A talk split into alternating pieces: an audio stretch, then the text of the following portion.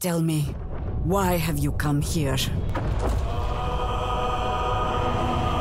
We must all cure ourselves of the entire cult of the Absolute.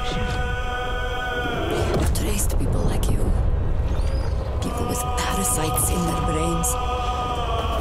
All the way here from Baldur's Gate. You may just be the godsend we've been praying for. Baldur's Gate 3 er et spil, som meget få medier havde øjnene på, inden det blev udgivet. Og hvad der er helt sikkert er, at ingen havde forventet, at Baldur's Gate 3 ville blive det mest prisvindende spil i 2023 og modtage nogle af de bedste anmeldelser på markedet. Os på arkaden havde i hvert fald undervurderet Baldur's Gate 3. Og det er faktisk grunden til, at vores anmeldelse kommer så sent. Vi havde simpelthen ikke troet på, at et spil, hvis primære PR op til udgivelsen havde gået på, at du kunne knalde en bjørn, ville være værd at tale om. Og det her beviser jo særligt min uvidenhed. For Baldur's Gate 3 er et spil, der ikke kan ignoreres, og er på mange måder blevet en moderne David mod Goliath-fortælling. Det er nemlig historien om et spil, der kommer ind for højre og smadrer al konkurrencen fra de store etablerede spilstudier. Baldur's Gate 3 bliver kaldt et af de bedste RPG-spil nogensinde, og kan nu også kalde sig for årets spil 2023, efter at det har vundet den største og mest fornemme pris ved det her års Game Awards. Baldur's Gate 3 er et turbaseret rollespil, udviklet af det belgiske spilstudie Larian Studios, som primært har været kendt for Divinity-franchisen. De to originale Baldur's Gate-spil blev udviklet af BioWare tilbage i henholdsvis 1998 og 2000. Spillene foregår i det populære Dungeons and Dragons univers, som særligt eksploderede med tv-serien Stranger Things, og som også tidligere i år fik en ny spillefilm i form af den velmodtagede Dungeons and Dragons Honor Among Thieves.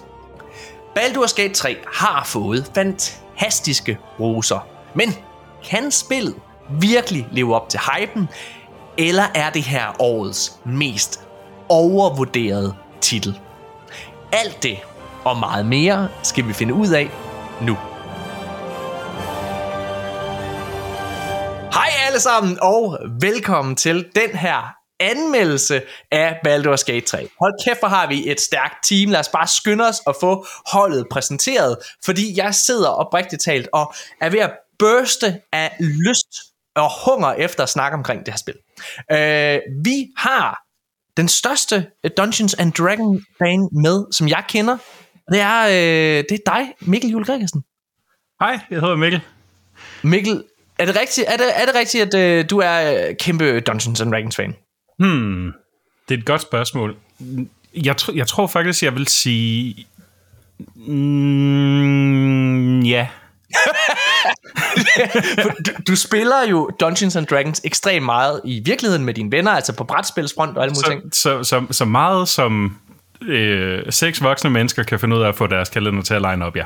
Ja, præcis. så det og, vil sige en til to gange om måneden. og du var, øh, hvad hedder det, med til... Øhm, du var med til at anmelde filmen. Vi anmeldte jo faktisk Dungeons and Dragons Honor Among Thieves-filmen. Der var du ja. også med sammen med Janus. Øh, og Janus viser også at være sådan lidt en, en Dungeons and Dragons veteran, ja, kan jeg huske. Ja, ja, ja. ja. ja. Han, han viste lige sine, sine sande farver. Så, og, og, og de var, de var pæne. og, og hvad hedder det, op til det her, øh, op til udgivelsen af det her spil, Mikkel, mm-hmm. så var du den eneste, altså jeg kendte, der overhovedet havde øje på det her spil her. Jamen altså, det, øhm, det, det giver også fucking god mening, fordi jeg altså, elskede de to andre spil her i, mm. øh, fra Larian Studios, som har en eller anden notoriety. Øhm, og det er, det er de her Divinity-spil, som du øh, nævnte i introen. Ja. Øhm, Divinity Original Sin 1 og 2 har, øh, har jeg gennemført, og øh, dem elskede jeg. Så jeg var naturligvis meget spændt på, at nu hvor de havde leget så meget med, du ved, sådan legally distinct mm-hmm. D&D ja. i deres uh, Da Vinci-spil, om, uh, om nu hvor de så fik den rigtige D&D licens fra, uh, fra Hasbro. Ja, om, øh, om det så ligesom kunne leve op til hypen. og det gemmer det må vi lige. vi jo se. Ja, det må ja, vi det, se. Det, det, det gemmer vi. Lad os øh, byde velkommen til vores øh, sidste medlem i den her anmeldelse. Det er den fantastiske Lav Eskilsen fra Arkaden.dk. Du er Lav. Øh, velkommen til dig. Jo, tak. Tusind tak. Du, øh, du er vores anmelder på spillet på sitet. Øh, havde du det her spil på din radar, inden det blev udgivet? Det havde jeg faktisk. Er det rigtigt? Ja, jeg vil så sige, at jeg er ikke den største Dungeons and Dragons fan, jeg kender. Øh, Den, den tror jeg også, Mikkel tager. Øh, Altså, hvis Men- det er, at du gerne vil spille Dungeons Dragons, så skriver du bare til Mikkel. Prøv.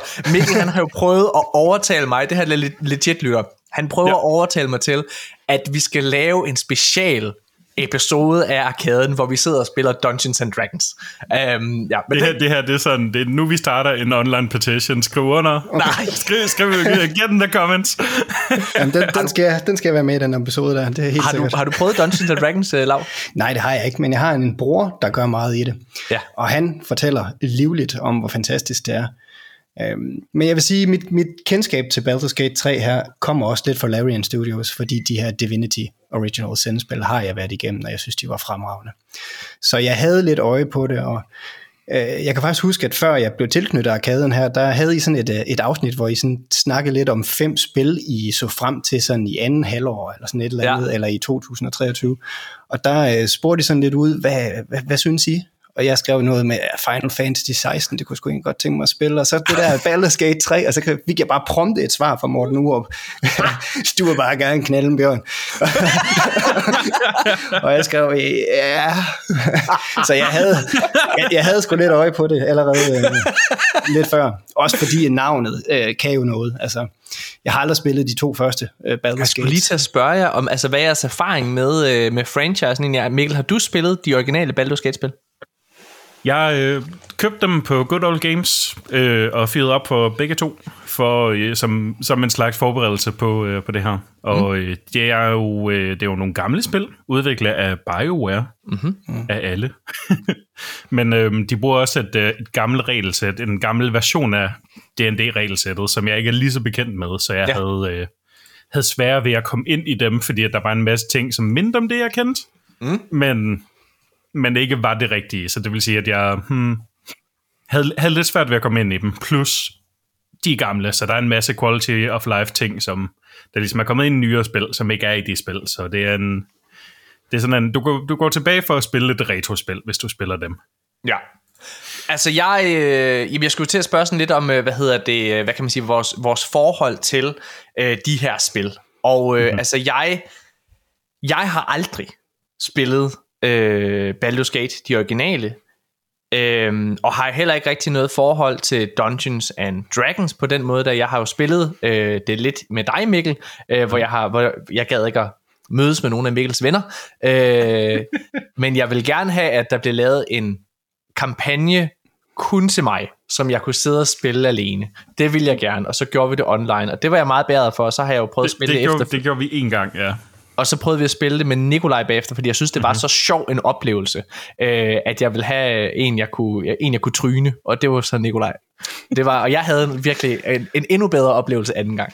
Ja, Øh, og jeg, jeg tror, Nikolaj han er blevet lidt traumatiseret af den Ja. oplevelse, fordi at du, øh, det var sådan som om, der var nogle skjulte begær i dig, som, som ligesom kom ud Ja. i det, at, at, der var, at du blev præsenteret for et univers, hvor alt kunne lade sig gøre. ja. øh, men jeg Så har... kan man jo tænke sig til, hvad det er. Men jeg har jo ikke... Øh... Nå, Nej, jeg er voldsom. Ja, ja. Jeg brugte alle, jeg brugte alle mine ture på at lave et voldtægtsforsøg. Der var ikke samtykke. Vi, øh, vi havde ikke en, øh, en såkaldt Session Zero, hvor vi lige talte om boundaries og safe words eller noget. Det var bare lige på hårdt. Så jeg har aldrig... Øh, hvad den, hedder det? siger. Jeg har aldrig spillet, øh, hvad hedder det, de originale øh, Baldur's Gate-spil fra BioWare, men jeg har et ret nært forhold til BioWare. Og BioWare tog jo alt det, de havde lært fra Baldur's Gate 1 fra 98 og Baldur's Gate øh, 2 fra 2000 og 2000 må det bare være. Ja. Øh, der tog de jo det, og så lavede de et Star Wars-spil, som mere eller mindre var Baldur's Gate. Øhm, altså i, i form og turbaseret og det hele. Og øh, det var jo det her spil, der hedder Knights of the Old Republic. Og det spiller jeg faktisk lige nu. Er det rigtigt? Sygt. Ej, 30 kroner koster det på uh, Microsoft Store her for en uges tid siden. så jeg hvordan købte- holder det? Det er gammelt. Det er det. og, og kampsystemet er rigtig gammelt, men, men det er måske heller ikke derfor, man spiller det nu. Det er måske for at kigge en lille smule på sådan spillets historie og hvad, øh, hvad det kan tilbyde ellers, fordi det er faktisk ret, det er ret bidt af det. Ja, men jeg husker jo også altså historien som altså magisk i, uh, i Knights of the Republic. Det er, uh, hvad hedder det, en af de bedste Star Wars fortællinger, der er lavet i, uh, i noget medie, vil jeg faktisk gå så langt. Uh, men det er jo interessant, Lav, at du dykker tilbage i fortiden, fordi du er jo historielærer i, i, til daglig, så det her med at dykke tilbage og kigge ned i de gamle grå hvad hedder det, smuldrede parkamenter, eller hvad det hedder, det, øh, ja. det passer meget godt til dig. Ja, jeg skulle til, til at sige, at det, det ikke meningen, at, at lav af alle ligesom har en, en scholarly interesse i, i gamle spil. Men det er jo sjovt, fordi det er jo, altså det er jo, det er jo et historisk spil. Og, og, og Knights of the Old Republic, det er jo en af de det er jo en af de vigtigste spil, som er lavet, øh, altså sådan øh, punktum, fordi det også har været, det har været et spil, som tog Star Wars-spillene i en ny øh, retning. Det var også med til at gøre turbaseret rollespil lidt mere mainstream, øh, og få det lidt mere ud, vil jeg våge at påstå. Ja. Øhm, så ja, det er spændende. Men ja, det har jeg spillet, og så har jeg spillet øh, Dragon Age Origins, øh, som ikke var turn-based helt, men havde turn-based elementer i sig. Ja, øhm, den, den flyttede med, med, med tanken, det hele Ja, Øhm, og det har jeg spillet rigtig meget, øhm, og Mass Effect selvfølgelig, som ikke er turbaseret, men øh, som... Men har du spillet Divinity? Jeg har aldrig spillet nogen af de her spil, som Larian Studios har lavet. Baldur's Gate 3 er mit første Larian Studios spil, Øhm, og det er Baldur's jo sådan... 3 tog din Larian mødt om. Ja, og øh, sikkert en mødt om at få taget. Hvad hedder det? Men øh, lad os... Øh, den mødt altså, den bliver taget mange gange undervejs i det spil. Ja, for jeg, jeg skulle til at sige, det er, jeg, har aldrig, jeg har aldrig oplevet et spil, som så tydeligt altså siger nu, du, du kan bolle nu, hvis du vil. Jamen, det er en meget liderligt spil. Det, det er satan. Holy shit! Hvad hedder det? Øh... Og efter sine så skulle der også have været en bug ude i, i starten af den sådan full release, som gjorde, at øh, alle NPC'erne, de var sådan uproportionelt liderlige. Ja. Øh, og det har det vist endda sidenhen skruet ned, hvilket jeg synes jo er en kæmpe skam. Ja, hvad hedder det? Jamen altså, hvor meget har I bollet i det her spil? Det har jeg lyst til at spørge om. det er det første spørgsmål. ja, ja, hvor meget, altså, det er, jo, det, er jo, det er jo et virkelig liderligt spil, som I siger. Øh, altså, jeg, jeg, har, jeg har bollet en gang. Har du bollet en gang? Ja. Okay, ja. ja. Er det ja. bjørnen? Nej, det, det okay. er sgu for griset til mig. Hvad hedder det? jeg, jeg, prøv at, jeg er en plain motherfucker. Jeg knaldede hende der Shadowheart, og det var rigtig fint. Vi gjorde det nede, mens månen skinnede ned mod oh. os. Og øh, det var, det var så fint. Og det gjorde Ej, så fortjent. Hun var lidt en narfise. Det så noget tid og varme hende op, vil jeg sige. Hun var ikke helt så hård, som de andre. Nej. Hvem var I taget? altså, du, øh, du, du kørte virkelig på, at, at jeg ved ikke, jeg, jeg kan ikke huske, hvor meget i podcasten, men i hvert fald i vores interne chat, at øh, Mikkel, han skulle fandme bare spille Baldur's Gate, så han kunne knalde en bjørn. det kørte du sat ned med, det kørte du hårdt på, den joke. Ja. Øhm, så derfor det. følte jeg mig jo ligesom obligeret til at øh, holde mig så langt væk fra det som overhovedet muligt. Ja, okay. så, øh, så jeg tænkte, okay, Uh, hvad kan vi gøre, som stadig er sjovt? Så derfor lavede jeg sådan den mest flamboyante bøsse hippie druide, jeg overhovedet kunne finde på. Mm. Som så, du ved, ligesom var bjørnen. Nå! Og, så, øh, og så charmerede jeg mig ind på øh, den, den øh, øh, hvad det hedder, øh, arrogante og øh, storsinds øh, øh, troldmand Gale.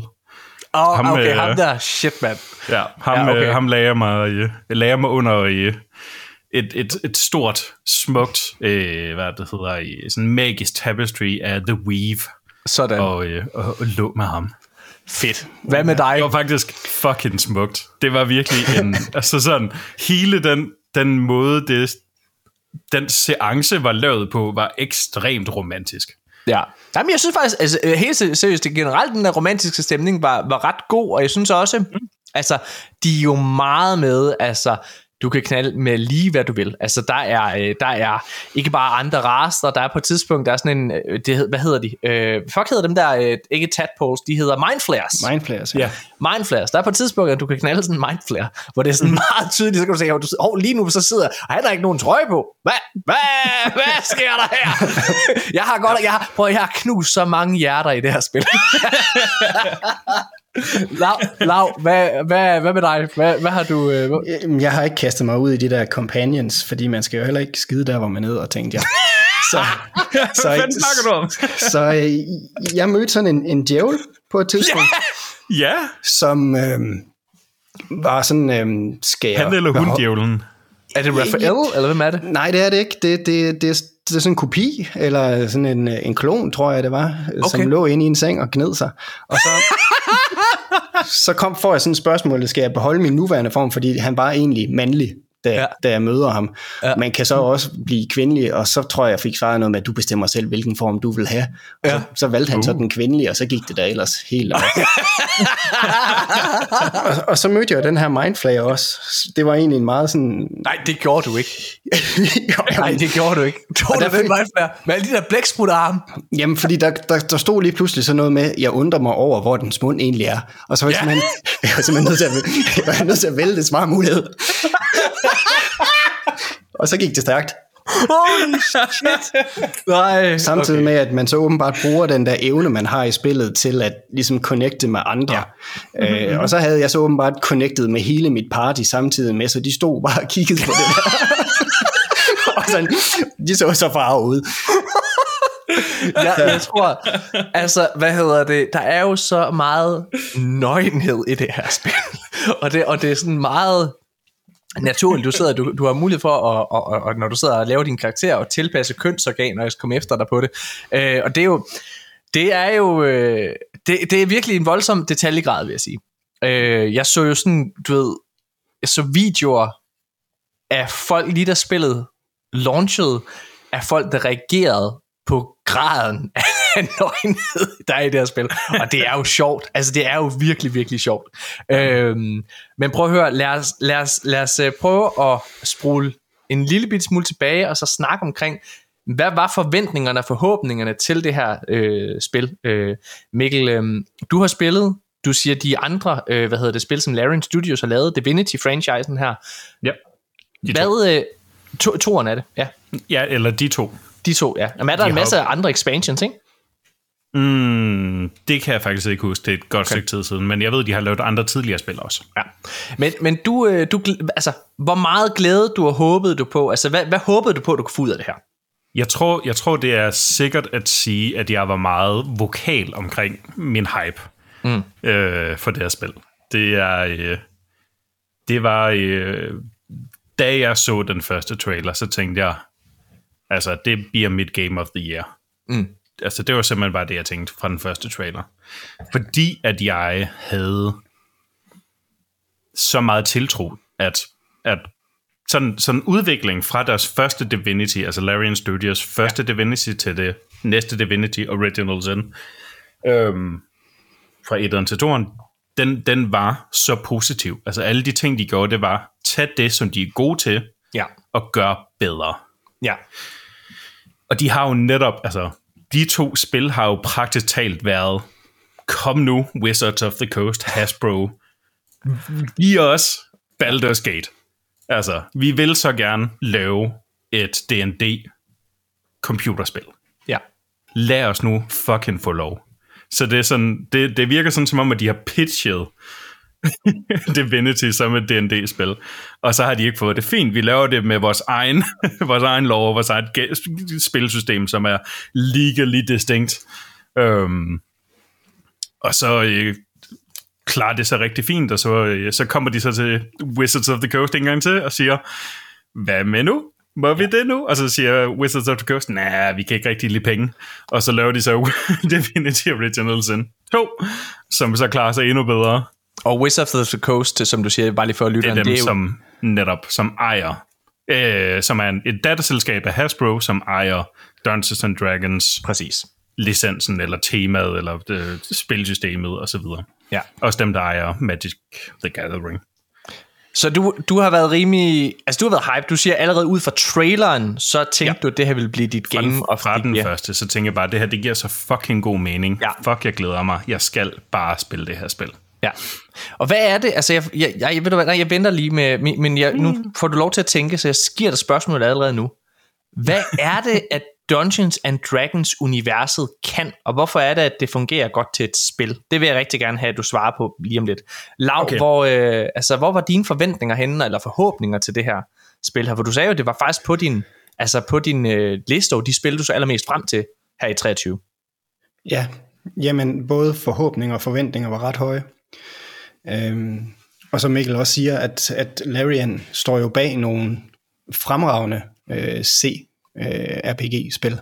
Ja. Og de har styr på, hvordan man, man laver de her systemer, og de har også styr på, hvordan man både får dem over på en PC, men også på en konsol. Ja. Øh, så jeg var sådan... Øh, jeg havde høje forventninger til det. Altså lidt, måske lidt forsigtigt. Også fordi, ja. at øh, det, det er mange år siden, vi sidst har haft et øh, Baldur's Gate-spil. øh, så, så jeg tænkte, uh, hvad, hvad, hvad nu hvis øh, man helt har misforstået, hvad det var øh, med, med universet. Men det kan jeg egentlig heller ikke udtale mig om, fordi så godt kender jeg slet ikke Dungeons and Dragons universet. Så øh, det var mest bare på baggrund af, hvad Larian de har vist før. Der var jeg sgu egentlig rimelig hyped. Altså, jeg, jeg har jo sagt det før, jeg, var jo, jeg havde slet ikke det her spil på min radar. Igen, det er derfor, vi, vi anmelder det så sent. Det er, fordi jeg ikke havde tænkt det ind i podcastens, øh, hvad hedder det, anmeldelseskema. Og øh, jeg, jeg, hvad kan man sige, da anmeldelserne så kommer ud, og man begynder at se det ene tital efter det andet, så føler man sig jo som en idiot, fordi at man, du ved, ikke har anerkendt, hvad det her studie det, det tydeligvis kan, og jeg havde heller ikke været inde og kigge på, altså Divinity, jeg har jo ikke spillet de titler, så jeg havde heller ikke været inde og kigge på deres bagkatalog, øhm, så man følte sig jo sådan lidt, ej, hvor man dum, at man sidder der og har brugt tid på Atlas Fallen, i stedet for, hvad, Oh ja. hvad hedder det, i stedet for, øh, hvad hedder det, Baldur's Gate, øhm, men det, øh, man kan sige, det er jo der, hvor jeg virkelig bliver varm på det her spil, det er faktisk, da vi har øh, cinematic producer på spillet med, som gæst i, øh, i arkaden, øh, Christian Bang Enevoldsen, som, som har været med til at lave alle de her cinematics, der er i, øh, i Baldur's Gate 3. Hans fortælling om, altså hvordan man, altså det, hans historie om, om, hvordan han ender Valerian Studios, det er jo sådan en, det er jo sådan en, en, en historie om en, en mand, der, der, der opnår hans drømmejob på en eller anden måde. Ikke også? Det, er, det var så inspirerende at høre på, og det han havde at sige om spillet, smittede virkelig også af for mig. Øhm, så derfor så, altså, det, det var en no-brainer. Jeg fik lyst til også selv at spille det. Selvom at, når jeg kiggede på det, virkede det sådan meget som et, og det her det skal ikke forstås negativt, men det virkede meget som et PC-spil. Altså den måde, man spillede det på, og så videre. Øh, og det tiltalte mig ikke umiddelbart, da jeg sådan sad og så det, men øh, ja. Øh, Mikkel, hvorfor er det, at Dungeons and Dragons passer godt til et computerspil? Hvad er det ved det her univers, som passer godt hertil? Jo, ser du. Øhm, så, så det her Baldur's Gate er, øh, er sat på en, i en verden, som hedder Faerun, som eksisterer i et, et slags univers, eller en slags setting, som kaldes Forgotten Realms. Øhm, og D&D, Dungeons and Dragons, er ligesom bare et regelsæt, som man kan bruge på alle mulige forskellige settings. Så mm. derfor skal jeg høre, er det regelsættet, eller er det loven? Nej, det er mere, Du hvorfor det er, at det passer om. godt til et spil. Altså for eksempel Star Wars passer jo godt til computerspil, fordi du har den her fantasy, øh, altså hvad hedder det, high power fantasy, som du i bund og grund kan altså, køre videre. Det passer sindssygt godt med det der med at level op, for eksempel ikke også i Star Wars, fordi du lærer dine Jedi-kræfter osv. Øh, så man kan sige, der er jo, der er jo mange ting, som, som er givet til, hvorfor det passer til et computerspil, øh, det Ja, specifikt så, univers. så det, det er specifikt regelsættet, du spørger ja, om det her. tror jeg. Ja, fordi at øh, regelsættet er jo... Man kan, man kan næsten kalde det øh, forfaderen for moderne computerspil på en eller anden mm. måde. Mange af de første computerspil, helt tilbage da computerspil bare var tekst, vidderligt bare tekst på en skærm, det var jo baseret på, at der var en fortælling, som udsprang sig fra de hvad kan man sige, oplevelser, som folk havde. De her dejlige nørder tilbage i, hvad fuck end 60'erne, 70'erne, jeg ved det ikke. Øhm, at de prøvede at oversætte det til computerspil. De her tekstbaserede adventure-spil. Mm. Øhm, samtidig så har regelsættet også udviklet sig virkelig, virkelig meget i løbet af årene, så nu låner det sig virkelig godt, fordi det er også, øh, eller det, det, øh, det er sådan for dansk et engelsk udtryk, sådan lent itself to. Ja. Øhm, men det, det oversættes godt til computerspil, fordi det også har lånt fra computerspil rigtig Ja. meget. Øhm, sådan hele det her med leveling og XP og abilities osv. osv., osv. Øhm, Ja. Jeg ved ikke, det er tanker, der sværmer.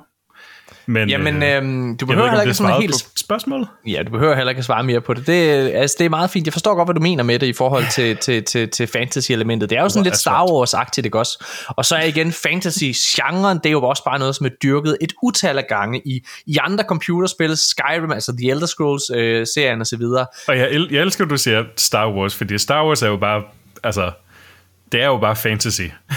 med, ja. med et, et rumskin. Ja, det, Star, Wars er, Star Wars er det bedste univers, der nogensinde er skabt. Hvad hedder det? Okay. Tak til det, eller tak for det, George Lucas. Øhm, lad, os, lad os hoppe over ja. i, hvad vi så synes omkring det her spil. Altså, hvad lever det op til forventningerne og sådan ting. Og man får jo lyst til at, at spørge dig først, Mikkel, øh, som Dungeons Men and Dragons. men lad os spørge Lav, fordi nu er det et stykke tid siden, Okay, det er rigtigt. Jamen, øh, Lav, hvad hedder det? Du havde det på din, øh, top, øh, på din topliste over spil her i 23. Kunne det leve op til den hype for dig? Det kunne det heldigvis. Ja, Det, det kunne det helt bestemt. Jeg synes, det her spil kan rigtig mange ting, og det er næsten svært at, at finde ud af, hvor man skal starte med at fortælle, hvad det er, det kan, fordi det er super komplekst. Ja. Øhm, men samtidig kan jeg også godt forstå, hvis nogen de synes, det her det er et super komplekst spil, og, og måske bakker en lille smule på det, fordi det er måske ikke lige det første spil, man skal samle op, hvis man er helt ny gamer, fordi der er godt nok gang i mange ting her. Øh, ja. Men jeg har virkelig været glad for det. Jeg synes, øh, det fortæller mange historier. Jeg synes, det er nogle spændende historier. Mm. Og jeg synes, mekanikkerne, der ligger bag, er enormt tilfredsstillende. Øh, når man laver de her skill checks med de her terninger, jeg synes simpelthen, det fungerer rigtig godt.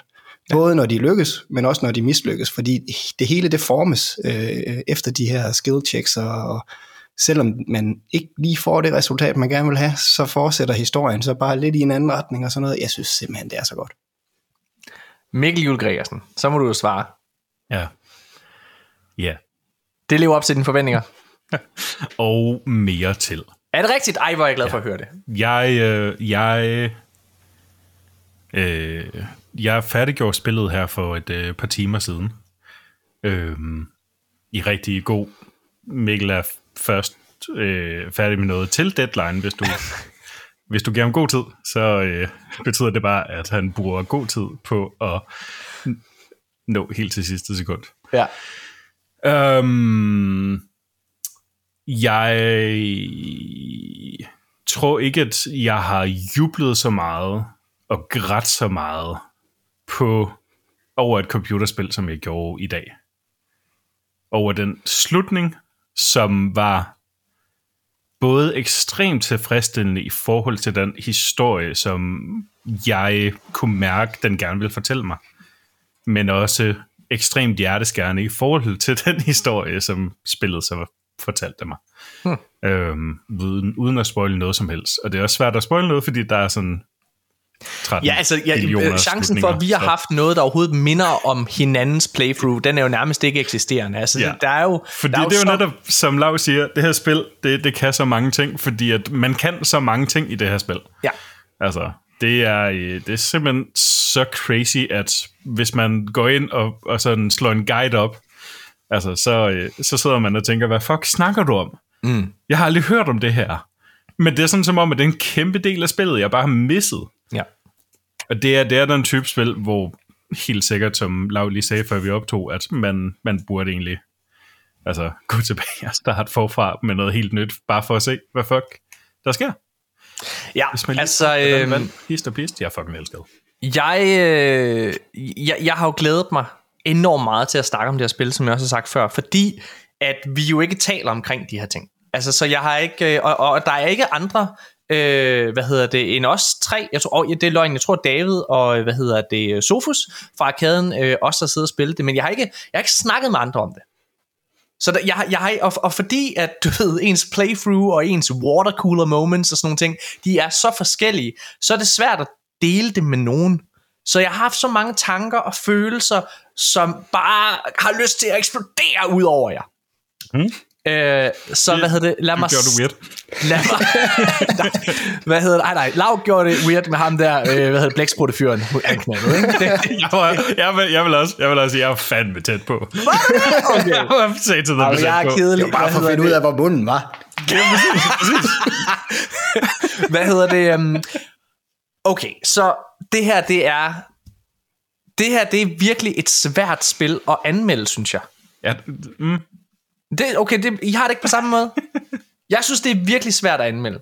okay. Øh, og jeg tror, hvad hedder det, det, den følelse, jeg sidder med lige nu, det er rigtig, rigtig meget den samme, som da jeg, øh, hvad hedder det, havde spillet Metroid Prime, som udkom øh, tidligere på året. Fordi Metroid Prime er sådan et spil, hvor jeg anerkender alt, hvad den gør. Jeg anerkender Man begynder alt. at vare dine ord, morgen nu op. Hey, hold nu op, rolig nu. Slap nu af. Lad mig du komme hen til, til det, Mikkel. Lad du være med at tage ned. Baldur's Gate 3, hvad hedder det, er lidt ligesom Metroid Prime. Fordi Met... den gør så mange ting fedt, Baldur's Gate 3. Altså, spillet. Ja. er så ekstremt dybt, og den måde, verden er bygget op på, alle de valg, du har, det er, det, er, det er svært ikke at være betaget. Der var sådan en Twitter-video, som gik lidt viralt her øh, i forgårs, hvor der var øh, en, som, som gennemgik en sekvens, og så viste alle de her, altså 10.000 måder, som spillere havde grebet den her quest an på. Og det var jo sådan, det er jo, det er jo både en øjenåbner for, for altså, både for at vise, altså at spillet er virkelig, virkelig dybt, øh, men også hvor, hvor meget den giver dig lov til at gøre, og det elsker jeg. Jeg elsker den frihed. Men, Du skal bare huske, jeg ved, hvor du bor, Morten. men, jeg må nok sige, at spillet for mig er... Oh, jeg måske nok om, det er, det er måske årets mest overvurderede spil. Jeg, jeg håber, at du har sagt, hvor meget du elsker din familie. Må jeg prøve at høre... Ja, men jeg, prøv at høre Jeg vil, jeg vil nødt til at, forsvare, at forklare og forsvare, hvorfor jeg siger, som jeg gør. Ja, jeg, jeg prøver også bare at opbygge noget Tension op. Jeg er virkelig, virkelig interesseret i, hvad, hvad fuck du siger. Jeg har to store problemer med spillet. Mhm. Og, og, og, og de to problemer, og selvfølgelig skal jeg nok fortælle, hvad det er, hvad hedder det, men de to store problemer ødelægger den generelle oplevelse, og det er med til at tage alt det gode, som jeg virkelig mener, det her spil gør. Fordi jeg er på mange måder blæst bagover, over hvad Baldur's Gate har, øh, gør og så videre der. Men det er, ligesom Metroid Prime, der opfandt jeg et begreb. Jeg, jeg sagde, at Metroid Prime, det er sådan en rigtig knipsespil. Sådan rigtig et feinschmecker-spil. Du ved, sådan for elitære typer, ikke også? Som, øh, hvad hedder det, som sådan... Folk, der godt kan lide at sige, Nå, kan du ikke lide det? Eller hvad? Nå, ej, hvor er du dum. forstår du, for det fordi du ikke forstår det. Jeg kan ikke fordrage turn-based combat i, hvad hedder det, det her spil her. Og jeg kan normalt godt lide turn-based combat. Mhm. Og jeg, som sagt, jeg elsker Knights of the Old Republic. Og det kan være, at jeg husker det anderledes. Det med samme Dragon Age, som jeg godt ved ikke er et helt turbaseret, men det er, en smager lidt af det. Hvad hedder det? Øhm, jeg kan vildt godt lide Persona-spillene, både øh, Royal og hvad hedder det, For Golden. Jeg kan godt lide turn-based.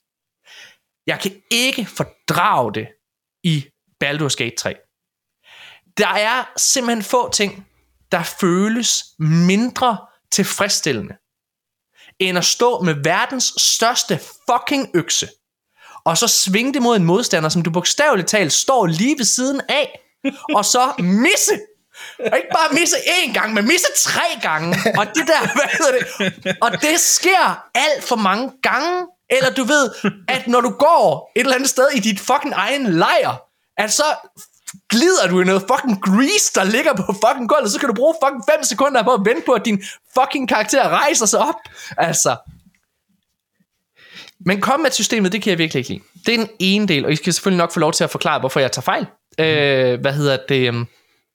Og så hader jeg øh, puzzles i det her spil. Jeg hader de puzzles, der er i det her spil. Som i, jeg synes, de er så dårligt udført. Jeg har faktisk skrevet et eksempel op til min konklusion i anmeldelsen for at forklare det. Og jeg vil, jeg vil, gerne, jeg vil gerne fortælle jer, hvorfor det er dumt. Det er okay. Og øh, nu, nu, nu, nu, skal, nu, okay, må jeg, må jeg læse mit eksempel op fra min konklusion?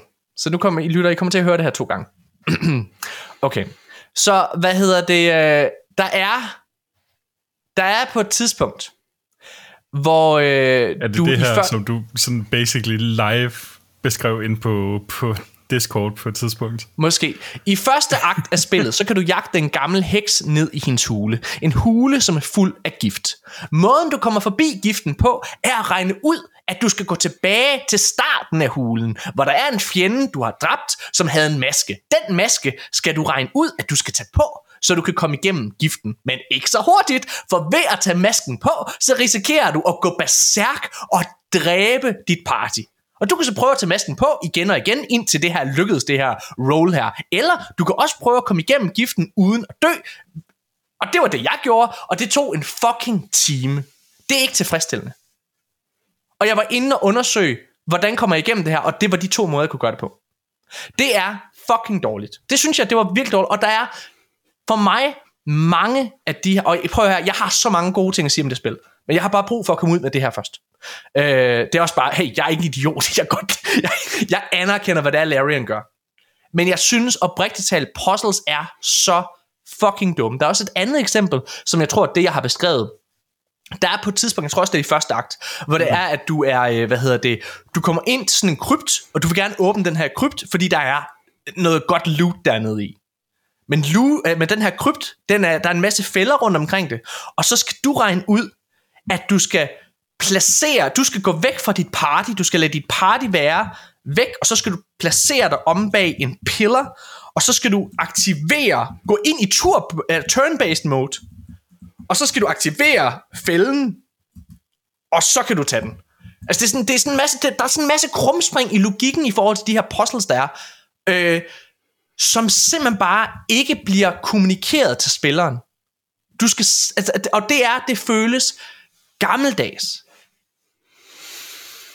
Og så kan man sidde og sige, åh, men det er bare fordi, Morten, du er sådan en noob, du skal have en hjælpende hånd, du skal have en eller anden, der tager dig i hånden og fortæller det hele.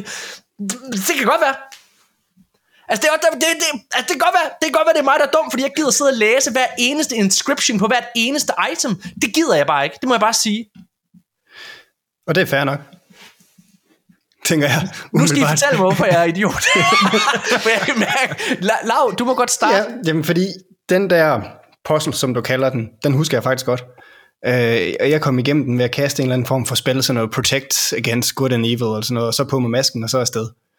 Øhm, og så kan jeg huske, at jeg tænkte, det er egentlig lidt mærkeligt, den måde, den var bygget op på. Men så kom jeg til at glemme det hele igen, fordi så kommer man, og nu skal man passe på med at fortælle, hvad der er, der kommer til at ske dernede. En fed sekvens. Der, Der er en kommer en fucking- sindssygt fed Ja. sekvens, og jeg finder en stav dernede, som kan gøre et eller andet ved nogen, der er Ja. døde og sådan noget. Øh, Jeg var bare sådan helt, hold da kæft. Øh, ja. Og der havde jeg godt nok tænkt over meget her. Så, så jeg havde faktisk fuldstændig glemt øh, den der, at komme derned, fordi den var faktisk, det tog faktisk lidt lang tid. Ja, det Øhm, gjorde. Men så igen, så tror jeg, jeg, jeg nåede kun derhen, fordi jeg valgte den vej, man skal et sted hen, kan man sige. Det her er vi et sted mellem akt 1 Men det er jo lige 2. meget. Det er Ja. jo lige meget. Hvis det er, altså igen, hvis, jeg elsker, at spillet har så mange muligheder for dig. Og jeg elsker, at det har så mange veje, du kan gå. Men hvis det er, at spillet ikke tager højde for, at når du så vælger noget, der altså i bund og grund spænder ben for dig, altså hvor du, altså jeg var lige ved at være der, skal jeg starte forfra? For det var så lang tid siden, jeg havde gemt, og det er selvfølgelig også et rookie mistake, men hvad hedder det? Det var sådan, skal jeg virkelig starte forfra? Fordi jeg havde, altså, jeg havde ligesom made my bed på en eller anden måde. Alle mine save files, det havde noget med det her valg, den måde, jeg var endt her at gøre. Og det, det synes jeg er utilfredsstillende, at når spillet har så mange muligheder, så skal det på en eller anden måde tage højde for, at du kan komme igennem det. Fordi jeg elsker, det jeg elsker ved det her spil, det er det her med, når du sidder, du kaster terningen, og terningen går ikke din vej. Men spillet, som du siger, Lav, det kører videre, historien kører videre, og det er der, hvor illusionen ødelægges fuldstændigt, hvor jeg er nødt til at genstarte save efter save, for at sikre mig, at min karakter ikke går berserk. Okay, han bliver ved med at gøre det, så må jeg så bare gå igennem giften og håbe. Jeg havde ikke regnet det der med good and evil spillet ud, vel? Så jeg må bare gå igennem giften og håbe på, at jeg overlever, og så hurtigt rest min party medlemmer, ikke også? Altså, ja, Ja, og der tror jeg igen, at vores oplevelser af det, det vil være så vidt forskellige, fordi vi har også taget forskellige valg øh, ind til den der situation, ja. og vi har også forskellige karakterer eller forskellige builds, som man vel, som ja. kan noget forskelligt. Så ja, men, men, men, men igen, så har du nok også ret i, det er svært at anmelde sådan et spil, fordi ja. det, det er vidt forskellige øh, oplevelser, vi har haft med det, og det garanterer også vidt forskellige historier, vi har mødt undervejs. Ja, jeg har jeg. for eksempel en af de her ret centrale karakterer, den her Githyanki-kriger, Lae'zel, ja jeg har slet ikke haft hende med i hele spillet. Nej. jeg missede hende. Og så var der ikke rigtig mere at gøre, fandt jeg ud af. Hvordan, Ej, det... hvordan der er jo en fucking cutscene med hende? Jamen, altså, hun, hun er i starten, men så er hun jo væk. Og så får jeg aldrig fundet hende igen. Og sådan er det. Åh, oh, det sjovt. Jeg, var, jeg vil bare lige sige, okay. til det for eksempel, der er en ret central karakter, der hedder Gale, ham der, som, øh, hvad hedder det, øh, en af jer knaldede. Som jeg knaldede. Når du knaldede ham. Og hvad hedder det, Gale, øh, han, øh, jeg var på vej ud af første område, og så var jeg lige, jeg var gået ind på YouTube for at se, er der noget, du burde tjekke? Og så, hey, så var der lige sådan, du ved, aller ned og sådan, åh, oh, jeg er selvfølgelig gal.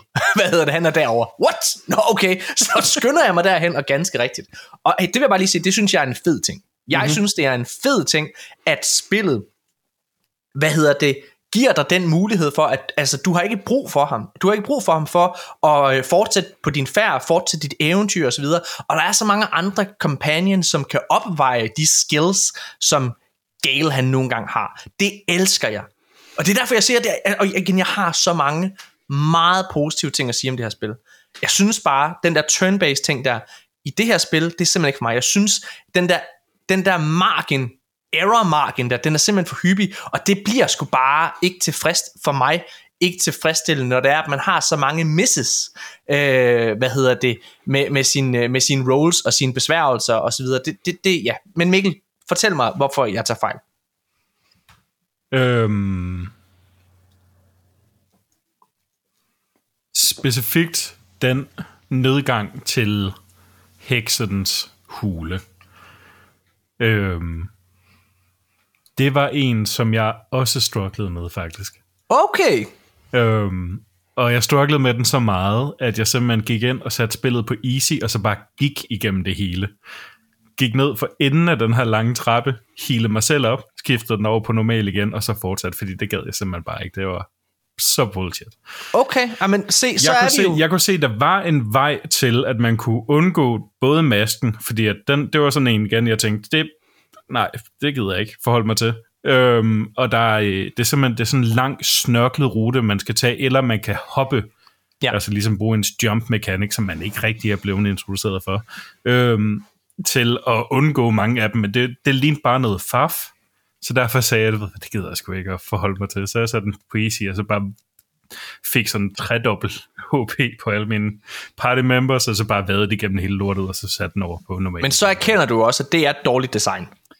Det var dårligt level design, ja. Ja, altså, øh, og, og, og jeg tror, og, det... Og det er et af mine, mit største kritikpunkter Øhm, fordi at selvom jeg elsker det her spil, selvom jeg, altså,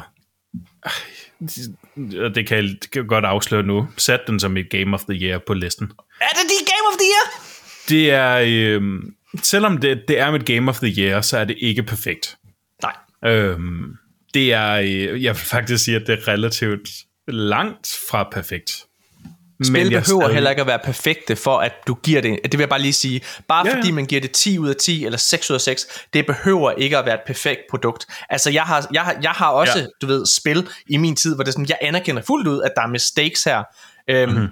Jeg tror bare, når man sidder og snakker med spil som Baldur's Gate 3, for mig, som får så meget ros af alle mulige folk, så synes jeg, at den her form for kritik nogle gange bliver glemt lidt.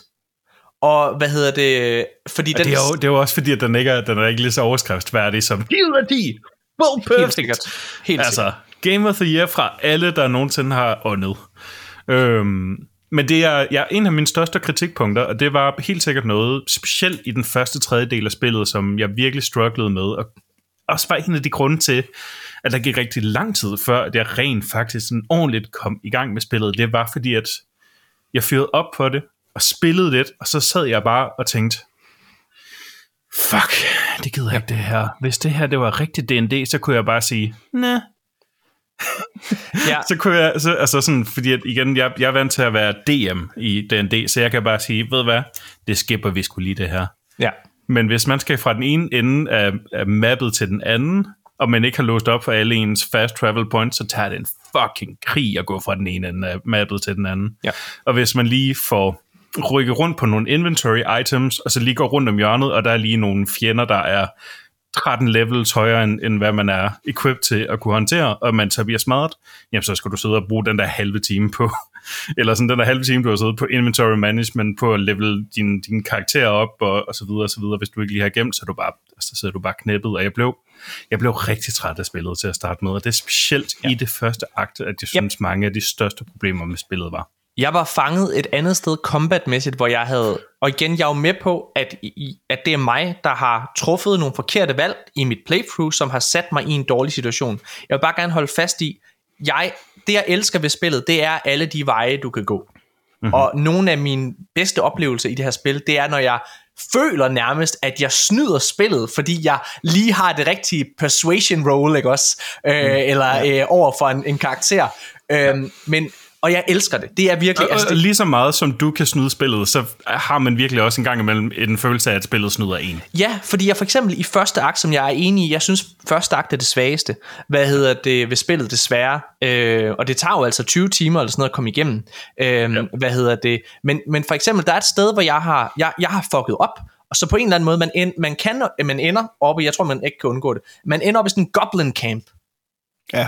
Ja, og, det tror jeg er svært at undgå, ja. Man skal slå sådan nogle forskellige, eller man kan, jeg, jeg valgte at skulle slå sådan nogle forskellige goblin leaders ihjel. Ja. Og øh, der ender jeg så med at blive uvenner med hele den her camp. Og der er lidt i samme situation, hvor der er, jeg lige kommet ud af en dør. Jeg alle ved, at jeg er, altså, jeg, jeg kan ikke komme væk fra det, den her combat ting. Så jeg er fanget sådan et sted, hvor der er 50 fjender. Mm. Og det var, jeg kunne simpelthen ikke slå dem ihjel. Og, jeg, altså, og det var sådan, du ved, jeg sad og brugte mange timer, for jeg kunne ikke gå tilbage, så skulle jeg gå altså fem timer tilbage. Det føltes også dumt. Ja. Og jeg kunne ikke regne ud, jeg fandt så ud af efterfølgende, ah, men hvis jeg var gået ind i, hvad hedder det, indenfor, så var der faktisk en hemmelig vej ud og alle mulige ting. Men det var sådan, fuck, det fortæller spillet mig ikke. Det ene spillet fortæller mig, det er, at jeg, det, jeg, hvis jeg skal ud, så skal jeg ud den vej, jeg kom. Og øh, fordi der er sådan en waypoint og alle mulige ting, øh, så man kan fast travel igennem, lige uden for os. Ja. Men jeg sad simpelthen fast i den slåskamp. Jeg kunne ikke besejre dem. Og så lykkedes det mirakuløst, at jeg, og jeg går altså ikke ned i sværhedsgraden, Mikkel. Jeg har taget den på normal, og det her er gennemført spillet på. Hvad hedder det? Men så lykkedes det mig mirakuløst kraftet af med, med et HP tilbage og en companion. Altså, det, jeg har kun én liv, og kraftet af med så, ikke også? Om, altså, den følelse, du så har der, den er ikke tilfredsstillende det er ikke en tilfredsstillende sejr, fordi du har siddet strugglet så lang tid på at få det her igennem, og det igen, det er så random, hvordan din kamp går. Fordi du hele tiden, at hver eneste ting du gør, er et roll. Så når du slår med dit slag, så alt efter hvad, hvad for et playthrough du har, så kan du få altså perfect hit, ikke også? Eller også så kan du bare misse alle slagene. Det, det er utilfredsstillende. Ja. Og se, det er jo sjovt, fordi at det er noget af det fedeste ved at spille D&D i virkeligheden. I virkeligheden, ja. Ja, og det, det er sjovt, at, at jeg, jeg, jeg er relativt enig. Jeg tror, at jeg vendede mig til det i løbet af, af sådan playthrough, men der var helt sikkert en følelse af, at når det var et computerspil, så skulle oddsene være rigged i min favor. Der ja. er helt sikkert også en setting inde i indstillingerne, som hedder Karmic Dice, det fandt som ud af, er slået ja. til per default. Ja. Spillet er til din fordel. Så det, det er en, en, en indstilling, som hvis du har haft øh, en, et eller andet antal af, øh, hvad det hedder, af fails i streg så vil spillet lige give dig lige nogle, nogle lidt bonus. Jamen, den har jeg jo været inde og slå fra, for det læste jeg alle mulige steder, man skulle. Ja, øhm, det, det er et godt design, at det er slået til, mm. vil jeg våge på at stå okay. Som default. Fordi at der er ikke noget mindre tilfredsstillende, end at se en random number generator bare digitalt fortælle dig, at fuck dig. Ja. Det er ikke det samme som at se en fysisk terning rulle rundt, og så sådan lige være på nippet til at være en 20'er, og så flippe over til at være en 4.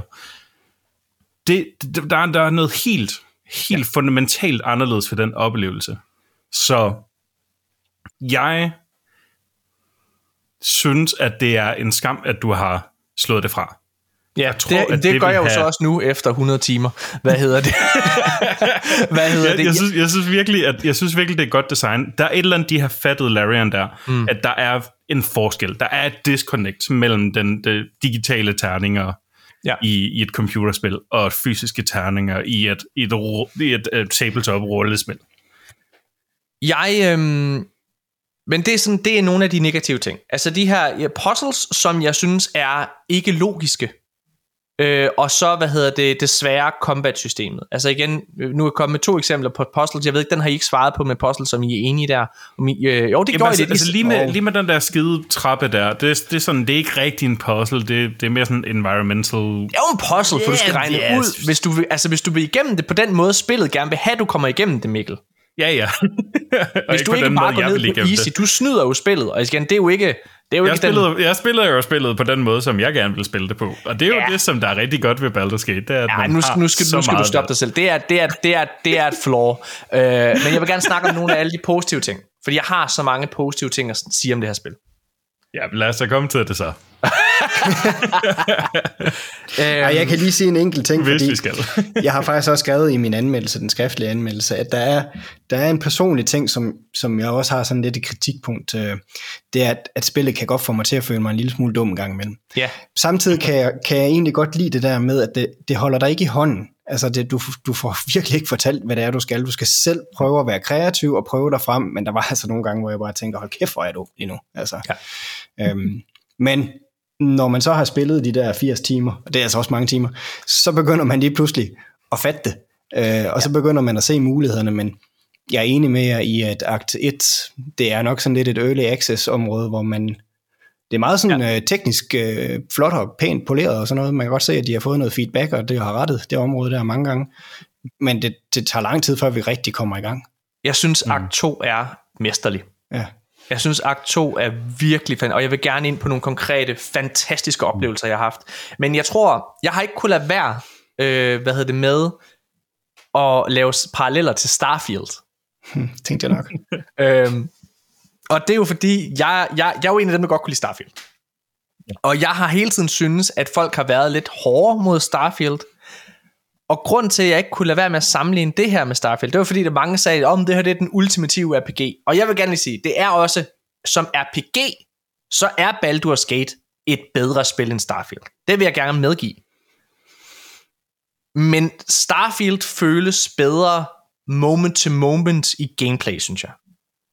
Men den har meget de samme fejl, og det undrer mig rigtig, rigtig meget, at Starf eller at Baldur's Gate på en eller anden måde har undgået kritik. Du ved for eksempel det her med, øh, der er mange, der har kritiseret det her med, at man ikke kan have særlig mange items, før man er overrumbled med sin karakter øh, i Starfield. Hold kæft, hvor jeg hele tiden åh, skal sende ting til fucking min camp, eller jeg skal ind og skynde mig ned, fordi jeg, nu har jeg lootet for meget, jeg kan også skynde mig ned selv. Og det har jeg det fint med, både i Starfield og i Baldur's Gate. Men det er mærkeligt, at når det har været noget, der har fyldt så meget i den offentlige debat på Starfield, at Baldur's Gate bare fuldstændig hopper over det kritikpunkt, synes jeg.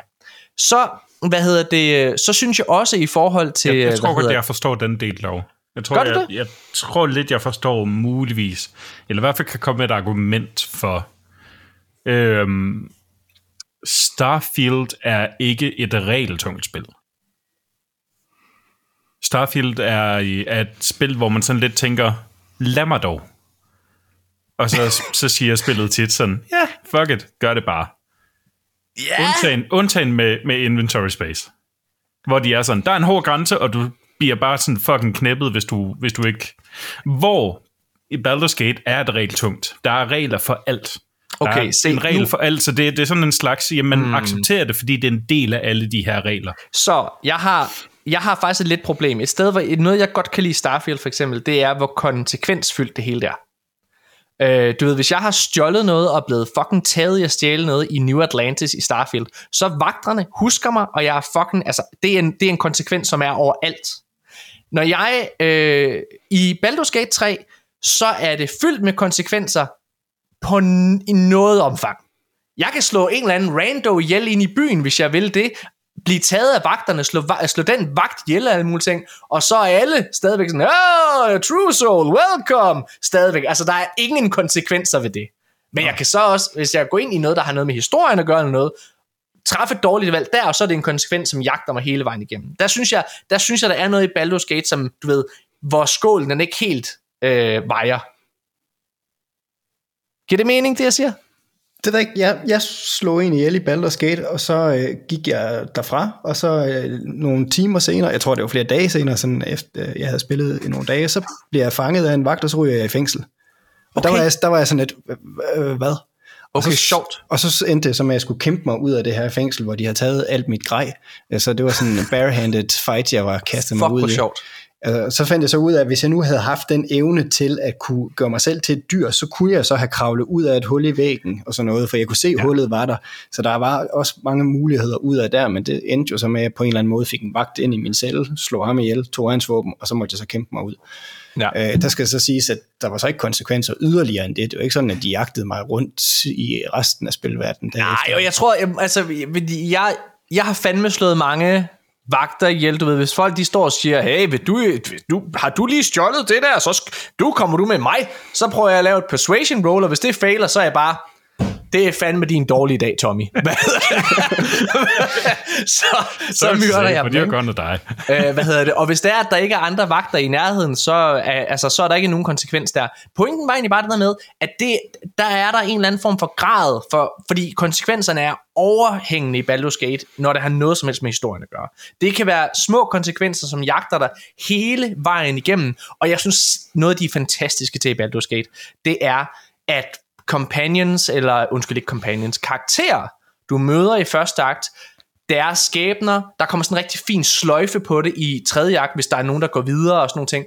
Det elsker jeg. Altså, er, men der er så meget at elske i det her spil. Der mm. er så meget at værdsætte i Baldur's Gate 3. I skal virkelig ikke misforstå mig. Men, men jeg har også bare nogle problemer med det, som jeg virkelig ikke synes, man taler om. Noget andet med Starfield, det er også, folk kritiserer det rigtig meget for loading. Hold kæft, der er meget loading i Baldur's Gate. Hold kæft, hvor er der meget loading. Vi, jeg spiller på konsol, vil jeg gerne sige. Jeg har spillet det på PlayStation 5, det ved jeg, Lav også har gjort. Ja. Øh, og igen, den, den der kritik igen, Starfield blev kritiseret så voldsomt for at have den ene loading screen efter den anden, og der undrer det mig simpelthen igen, at der ikke har været rødglødende fucking, hvad hedder det, øh, øh, artikler rundt omkring på nettet, som anklager Starfield for det samme. Fordi jeg synes, der er mere loading i, Star, øh, i Baldur's Gate, end der er i, øh, hvad hedder det, i, øh, i Starfield. Mm, Men i hvert fald loading, som jeg mærker. Undskyld, ja, enig, fordi de tager også længere tid at komme igennem de her. Og ja. du kan sidde sådan og følge med nede i, i bunden og se, hvor mange procent der nu har loadet og sådan noget. Og så sidder ja. man og tænker, hold, hold da op, det tager lang tid. øh, men det er også, altså, jeg kan også godt lide Starfield. Øh, jeg kan det faktisk rigtig godt lide Starfield. Men det er også lidt som at sammenligne æbler og appelsiner på en eller anden måde. Øh, enig det, Starfield bliver også mere sådan action-tungt. Altså der, der, der sker lidt mere, der er lidt mere dynamik i, og det her uh, Baldur's Gate, um, som du også siger, Mikkel, det er så regelbaseret, så regeltungt. Um, for mig betyder det faktisk ikke så meget med de der loading-skærme, fordi jeg accepterer det, det sådan. Det betyder heller ikke noget for mig i Starfield. Ja. Det, er bare for, det er mere bare for at sige, at jeg synes, der har været et hyggeleri. Og jeg, hey, vi, vi kan sagtens være enige om, grunden til, at der har været det backlash mod Starfield, det er fordi, modsat Baldur's Gate 3, så var Starfield et spil, som blev også af Microsoft og Bethesda selv sat op altså op på en kæmpe pedestal, hvor Baldur's Gate, det kommer uden nogen forventninger fra de fleste i communityet og brillerer, og på mange måder er jeg den første til at sige, laver en af de dybeste RPG-oplevelser, der har været i rigtig, rigtig mange år, når det kommer i spil. Altså igen, det er bedre øh, RPG-mæssigt, i, øh, end det er i Starfield. Det er dybere. Alle karaktererne, companions osv., der, der er så mange lag til ja. dem. Og de bliver bare ved med at komme, og, det er, og karakterernes historier, er ofte ret gode, synes jeg. Ja. Og skuespillet er virkelig godt. Ekstremt. Ja. Så igen, jeg har mange positive ting at sige om Starfield, eller om, om Battlefield. Baldur's Gate, ikke Battlefield. Okay. Hvad synes I om historien? Battlefield. Altså hovedhistorien? Øhm, det, er faktisk, det er faktisk en, som jeg synes er kun, kun god. Ikke exceptionel. Øhm, selve, hvad kan man sige, sådan plottet er faktisk et relativt sådan done D&D-plot. Det er ret, det er, det er ret standard. Der er virkelig, virkelig, virkelig mange home games, hvor øh, folk de har siddet i deres daglige stuer og kæmpet mod Mindflayers og Nautiloids og øh, Intellect Devours og hele lortet det er, en, det er en ret done ting. Altså hvis, ud, hvis jeg bare lige skal komme med udgangspunktet for historien, for det, og det her Ja. det er ikke en spoiler, det er det, der Jeg sker. sådan en lille du, du, vågner op, du vågner op i et, øh, hvad hedder det, et rumskib, eller et rumskib, undskyld, op i et mindflare-skib, sorry. Øh, Det er og, du har, et rumskib. og du har fået injected en tadpole, som det hedder, altså en lille larve, ind mm. i din hjerne, og den her larve, den forvandler dig til en mindflare. Gennem, Det- gennem øjet. Forestil jer øh, Matrix. Ja. ja. Men, men den her mindflare, hvad hedder det, på en eller anden måde, så den her, øh, den, den forvandler ikke dig til en mindflare. Der er et eller andet, der beskytter dig. Og øh, hvad der så sker efter, at du på, kommer væk fra det her rumskib, eller undskyld, mindflare-skib, efter du kommer væk fra det her mindflare-skib, det er, det er jo fuldstændig individuelt, individuelt fra hver eneste karakter, men det er ligesom udgangspunktet. Øh, hvad, hvad synes du om hovedhistorien, Lav? Jamen jeg er egentlig enig med Mikkel. Den, det er en meget basic historie. Øhm, og jeg kan egentlig godt lide det udgangspunkt, at det er meget simpelt, fordi så forgrener det sig lige pludselig. Øhm, og jeg synes der, hvor historien bliver mere interessant, det er egentlig, når man møder sine companions, og deres historie begynder ligesom at flette sig ind i hovednarrativet, fordi Hele spillet Det- lever igennem dem. Ja, lige. Ja. præcis. Fordi det er en 100%. rimelig straightforward. Altså, du skal prøve at se, om du kan få den der tadpole ud, før du bliver et monster. Det er meget Eller basic. vælge at, at, at omfavne det, selvfølgelig. Det er også Ja, mulighed. som man jo selvfølgelig gør. Gør man Ja, det? jeg har omfavnet min fly, eller hvad hedder Mindflayer, Altså, altså, jeg- det hele det her spil jo. Du har, det har du, Du har gjort, bogstaveligt talt Du har- omfavnet Du har Mindflayer. bogstaveligt talt omfavnet, ja. Og mere til. med alt. Det er sådan, du, du, er sådan, øh, du har været sådan... De der, hvad hedder det der øh, tegnefilmsporno, hvad det hedder? Hentai. Der er de der fucking, alle de der fangerarme altid. det har bare været dig. Mutu, mutu. Det betyder mere og mere. Øh, prøv at høre, jeg, øh, Hvad synes du, Morten? Hvad synes du? øh, jeg, jeg, jeg, jeg kan ikke lide hovedhistorien. Jeg synes, jeg, jeg synes ikke, den er dragende. Altså, der er et eller andet, og jeg sad og prøvede at sammenligne for eksempel med Knights of the Old Republic, fordi der, er- der er et eller andet ved, du ved særligt når hooken er, at det er din karakter, der måske kan dø. Jeg er så lidt investeret i min egen karakter fra starten af, at det er jeg, du ved, det er jeg lidt ligeglad med. Jeg er ikke bekymret på mine vegne endnu, men jeg er meget altid, jeg, jeg kan godt lide at spille som en good guy altid. Øh, hvad hedder det? Man lever jo sin fantasi. Og, og øh, hvad hedder Ja. det? Der, øh, Eskapisme, ikke? jo. Men, men, men jeg er altid mere bekymret for, øh, for mine medmennesker i spillene. Så hvis der for eksempel er en overhængende trussel om et eller andet, for eksempel i Mass Effect, som jeg virkelig godt kan lide, hvor der er en innovation på vej og alle mulige ting, der mærker man konsekvensen, okay, man skal ud og redde noget, men når, det lyder dumt ikke, men når man bare skal redde sig selv på en eller anden måde, det siger mig mindre. Så hovedhistorien kan jeg egentlig ikke så godt lide. Jeg synes faktisk heller ikke, den er helt så tilfredsstillende. Så Øh, det, det skal også lige siges, at, at der er en invasion. Ja, det er der. Ja, ja, det er der. bliver også sådan lidt red verden. Ja. Ja, ja. Det er også en red verden ting. Helt sikkert. Men, men, men det er meget myndet mod, det er meget myndet mod dig selv i starten. Det er det, jeg mener. Altså, ja. det er meget din egen karakter. Før, før det går op for dig, ja. at der er en invasion, så sådan hooket er meget, din karakter er blevet knæppet ja. i øjet af en, øh, af en lav. Men det, jeg vil sige, det var faktisk bare, at jeg er faktisk ikke så glad for hovedhistorien. Men jeg er så glad for alle de forskellige companion og, og de karakterer, du møder der. Der er også mange sidequests, hvor jeg bliver meget investeret i de historier, der nogle gange er der, hvor jeg synes, den har lidt sådan en Skyrim-effekt, hvor det er, at Skyrims hovedhistorie med Dragonborn er jeg egentlig også relativt ligeglad med. Det er meget hele universet og alle de øh, missioner og eventyr, du går på, når du er ude på verden. Al- Altså, det elsker jeg virkelig, og jeg synes virkelig, at det er måske der, hvor, hvor, hvor Starfield og Baldur's Gate for mig adskiller sig lidt. Jeg var meget investeret i hovedhistorien i Starfield. Mm, ja. Og jeg var også investeret i de der forskellige faction quests, som har sådan en hovedhistorie følelse. Men der var mange af de der side quests i Starfield. Og companion quests, som jeg gav lidt en fuck for. Altså som jeg ikke var specielt investeret i. Det har været, meget, det har været sådan den omvendte følelse for mig med Baldur's Gate. Øh, hvor, altså, hvor jeg virkelig elsker de er så gode til, også fordi de har gode skuespillere til det, altså at du bliver hooket, og de har altid sådan, det er meget tydeligt at se, hvad der er ondt, og hvad der er godt lige når du møder det, og så går der ikke lang tid, så kommer der en ekstra krølle på historien, som altid gør den interessant, synes jeg. Ja. Det er de virkelig gode til. Ja. Alle, alle karaktererne, alle ens companions, ens, hvad kan man sige, hovedkarakterer i Ja. det her spil, det er jo, det er jo altså, man har jo en, man har jo en vessel, en, en spillerkarakter, som bare er der, ja. føler jeg virkelig. Um, men alle de her dejlige karakterer, som man møder på, øh, på sin vej igennem Baldur's Gate, øh, de har simpelthen så meget dybde, og de har så meget, der, der er så mange twist and turns i deres historier, at de kunne have været spil for sig selv, Ja, ærligt talt. Altså det er, øh, enig.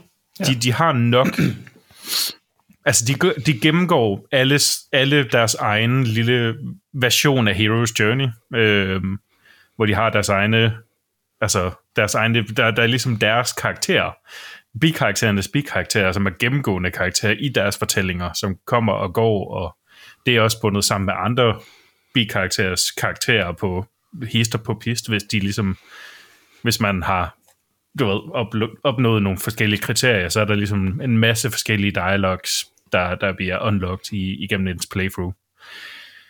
Og karaktererne har historie i verden. Ja, Det er, øh, det er virkelig noget, som jeg lader mærke til, som jeg virkelig godt kunne lide. Det er, at det føles som om, at de her karakterer kender verden bedre end dig.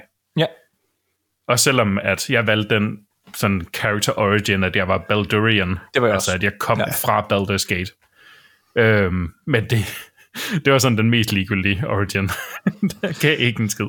Men, men karaktererne føles virkelig som om, at de kom fra den her spilverden, og det var, det var skidesmukt at, at læse, når det virkelig bare klikkede i, i deres, øh, i deres øh, skrivning her.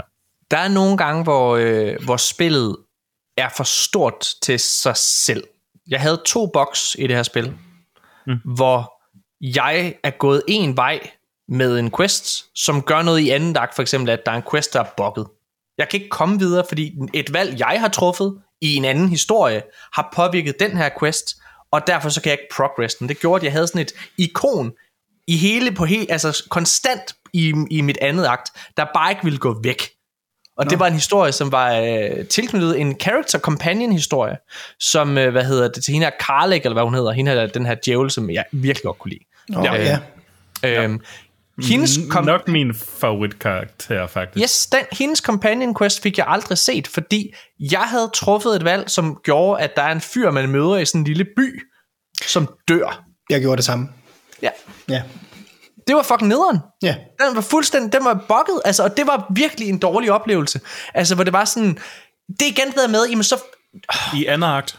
ja, Øh, Man kommer til den her... smeden. Man kommer til... Ja, det er smeden, ja.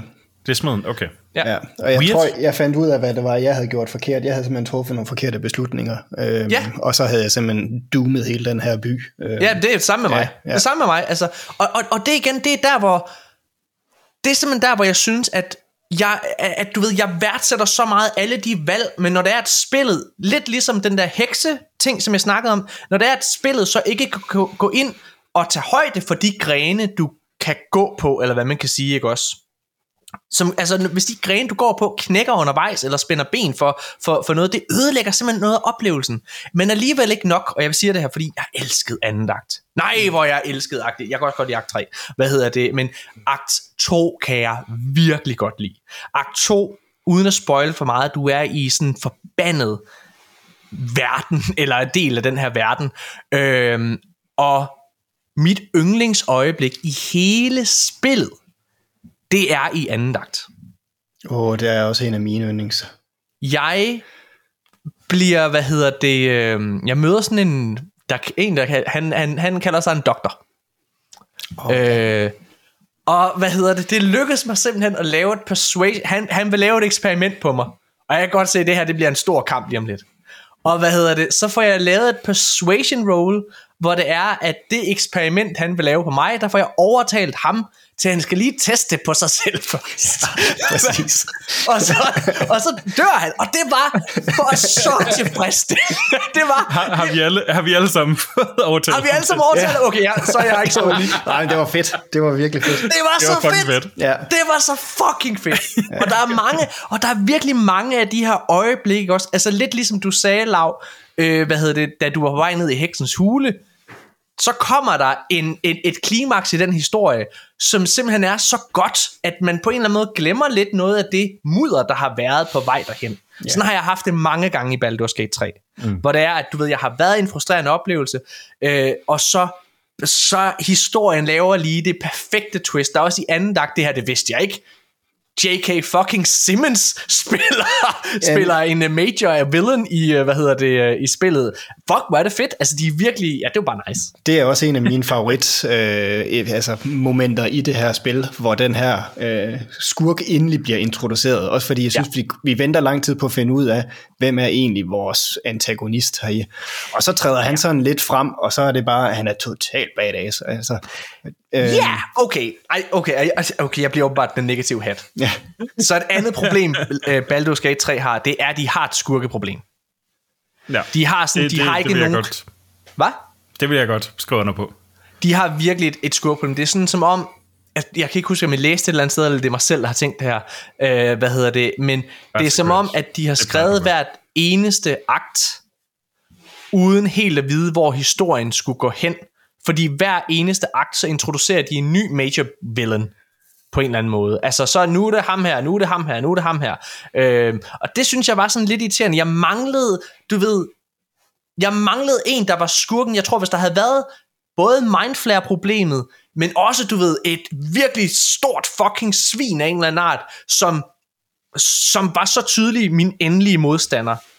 Det tror jeg havde givet mig et mere klart mål hele vejen igennem på en eller anden måde, men, men jeg er med på, at det måske også kan ødelægge lidt af den der, øh, altså din historie kan ende på 10.000 forskellige slags måder. Jeg ved det ikke, det er en balancegang, ja. men, men for mig så var Måske. skurk problemet. Altså må, måske, måske er det en constraint ved, ved det her spilsystem, at, at man er nødt til at have de her flaskehalse, hvor man lige kan få lov til at få resettet nogle ting, og så få åbnet op, Ja. så man har det her, du ved, kæmpe træ, der udspringer sig. Ja. Men man er nødt til at få samlet lidt af det igen, bare for ikke at, altså at træet er nødt til at sprede sig endnu længere. Ja. Så er man nødt til ligesom at sige, ja, vi gør lige og så, jeg ved det ikke.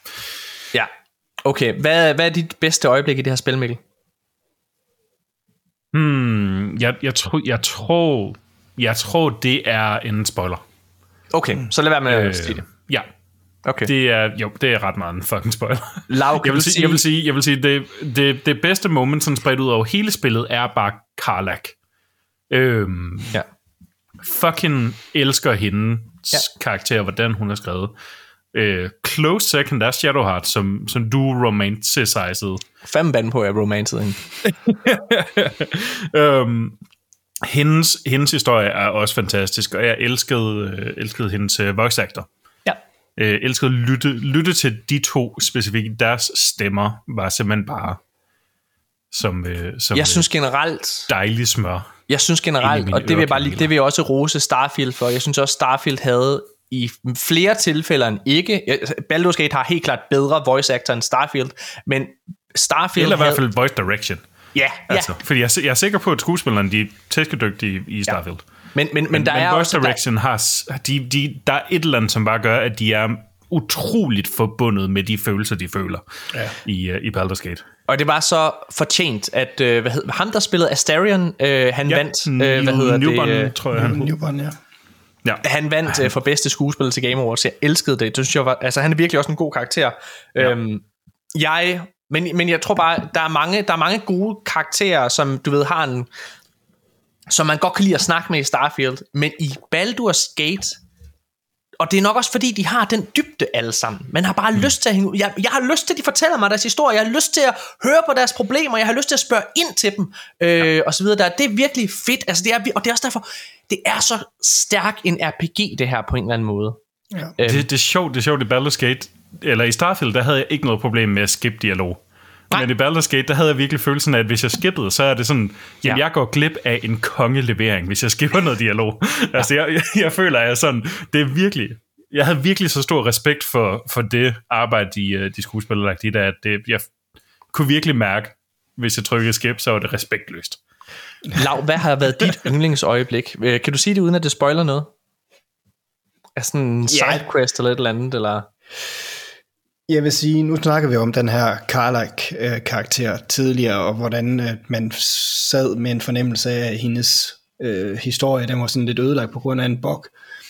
Der var sådan en, en, øh, en konklusion på hendes historie, som jeg nok selv valgte, som jeg egentlig kun valgt, fordi at jeg ikke lykkedes med, med den originale måske historie, ja. som på en eller anden måde ramte mig ret dybt. Øhm, og jeg vil ikke fortælle for meget om den, fordi så er vi nok over i spoiler-territoriet, men jeg synes, den måde, den, de kan fortælle de der historier ja. på, er helt fantastisk. Og så er der nogle helt absurde momenter også. Altså, jeg går forbi et skur, jeg tror, det er et, tror jeg, i sådan en blighted village eller sådan noget, hvor der er noget lyd i et skur, og så går jeg ind og prøver at åbne det her skur, og jeg skal lave en lockpick og sådan noget, og skill check og sådan noget, og så åbner jeg det her skur, og så står der sådan en, en ork kvinde inde i det her skur, og så er der sådan en, en mindre, jeg kan faktisk ikke huske, om det var en ork, eller sådan et eller andet mindre ork, altså det, hvert fald, det var, der træder det var væk derfra. Kæmpe trold. Kæmpe trold, ja. Kæmpe, kæmpe trold. nøgen dametrold. Ja, og så er den lidt, lidt... forestiller sådan 10 meter høj. Og så træder den her lille gut væk derfra og holder sig for skridtet, og så bliver hun bare så sur, fordi man har simpelthen forstyrret dem i, i et meget intimt øjeblik. Øh, hvor jeg bare tænker, det er et fucking godt øjeblik. Ja, men, og det igen, og jeg tror, spillet er bare så god til, du ved, jeg tror, det var det, det er der, hvor jeg godt igen, jeg havde ikke problemet med Starfield, men jeg kan godt forstå, du ved, hvis man går fra øh, Skyrim og Fallout, du ved, der går du jo bare rundt i en verden, og du skal ikke gå mange skridt, så er der et eventyr, der kalder på dig. Ja. Hvor det er, at i Starfield, der var det klart mere, du ved, separeret, fordi der er forskellige planeter og sådan ting, så du havde den der, men den Fallout Skyrim følelse, den er helt klart i Baldur's Gate 3, fordi du, hver, hvert skridt du tager, så er der et eventyr, som sidder og siger, hov, prøv at komme med herover for den her historie. Øh, ja. jeg elskede også den der med, hvad hedder det, trolden, det var virkelig fedt. Øh, hvad hedder det? Og så er der et øjeblik i, hvad hedder det, i, hvad hedder det, i akt 3, sådan i starten, hvor det er, at øh, du kan jo snakke med dyr. Ja, det er fedt. Så, så der er sådan en ko. Hvad ja. hedder det? og, og hvis man har spillet Larian tidligere spil, så ved man, at det er basically, altså du, du skal vælge at kunne snakke med dyr.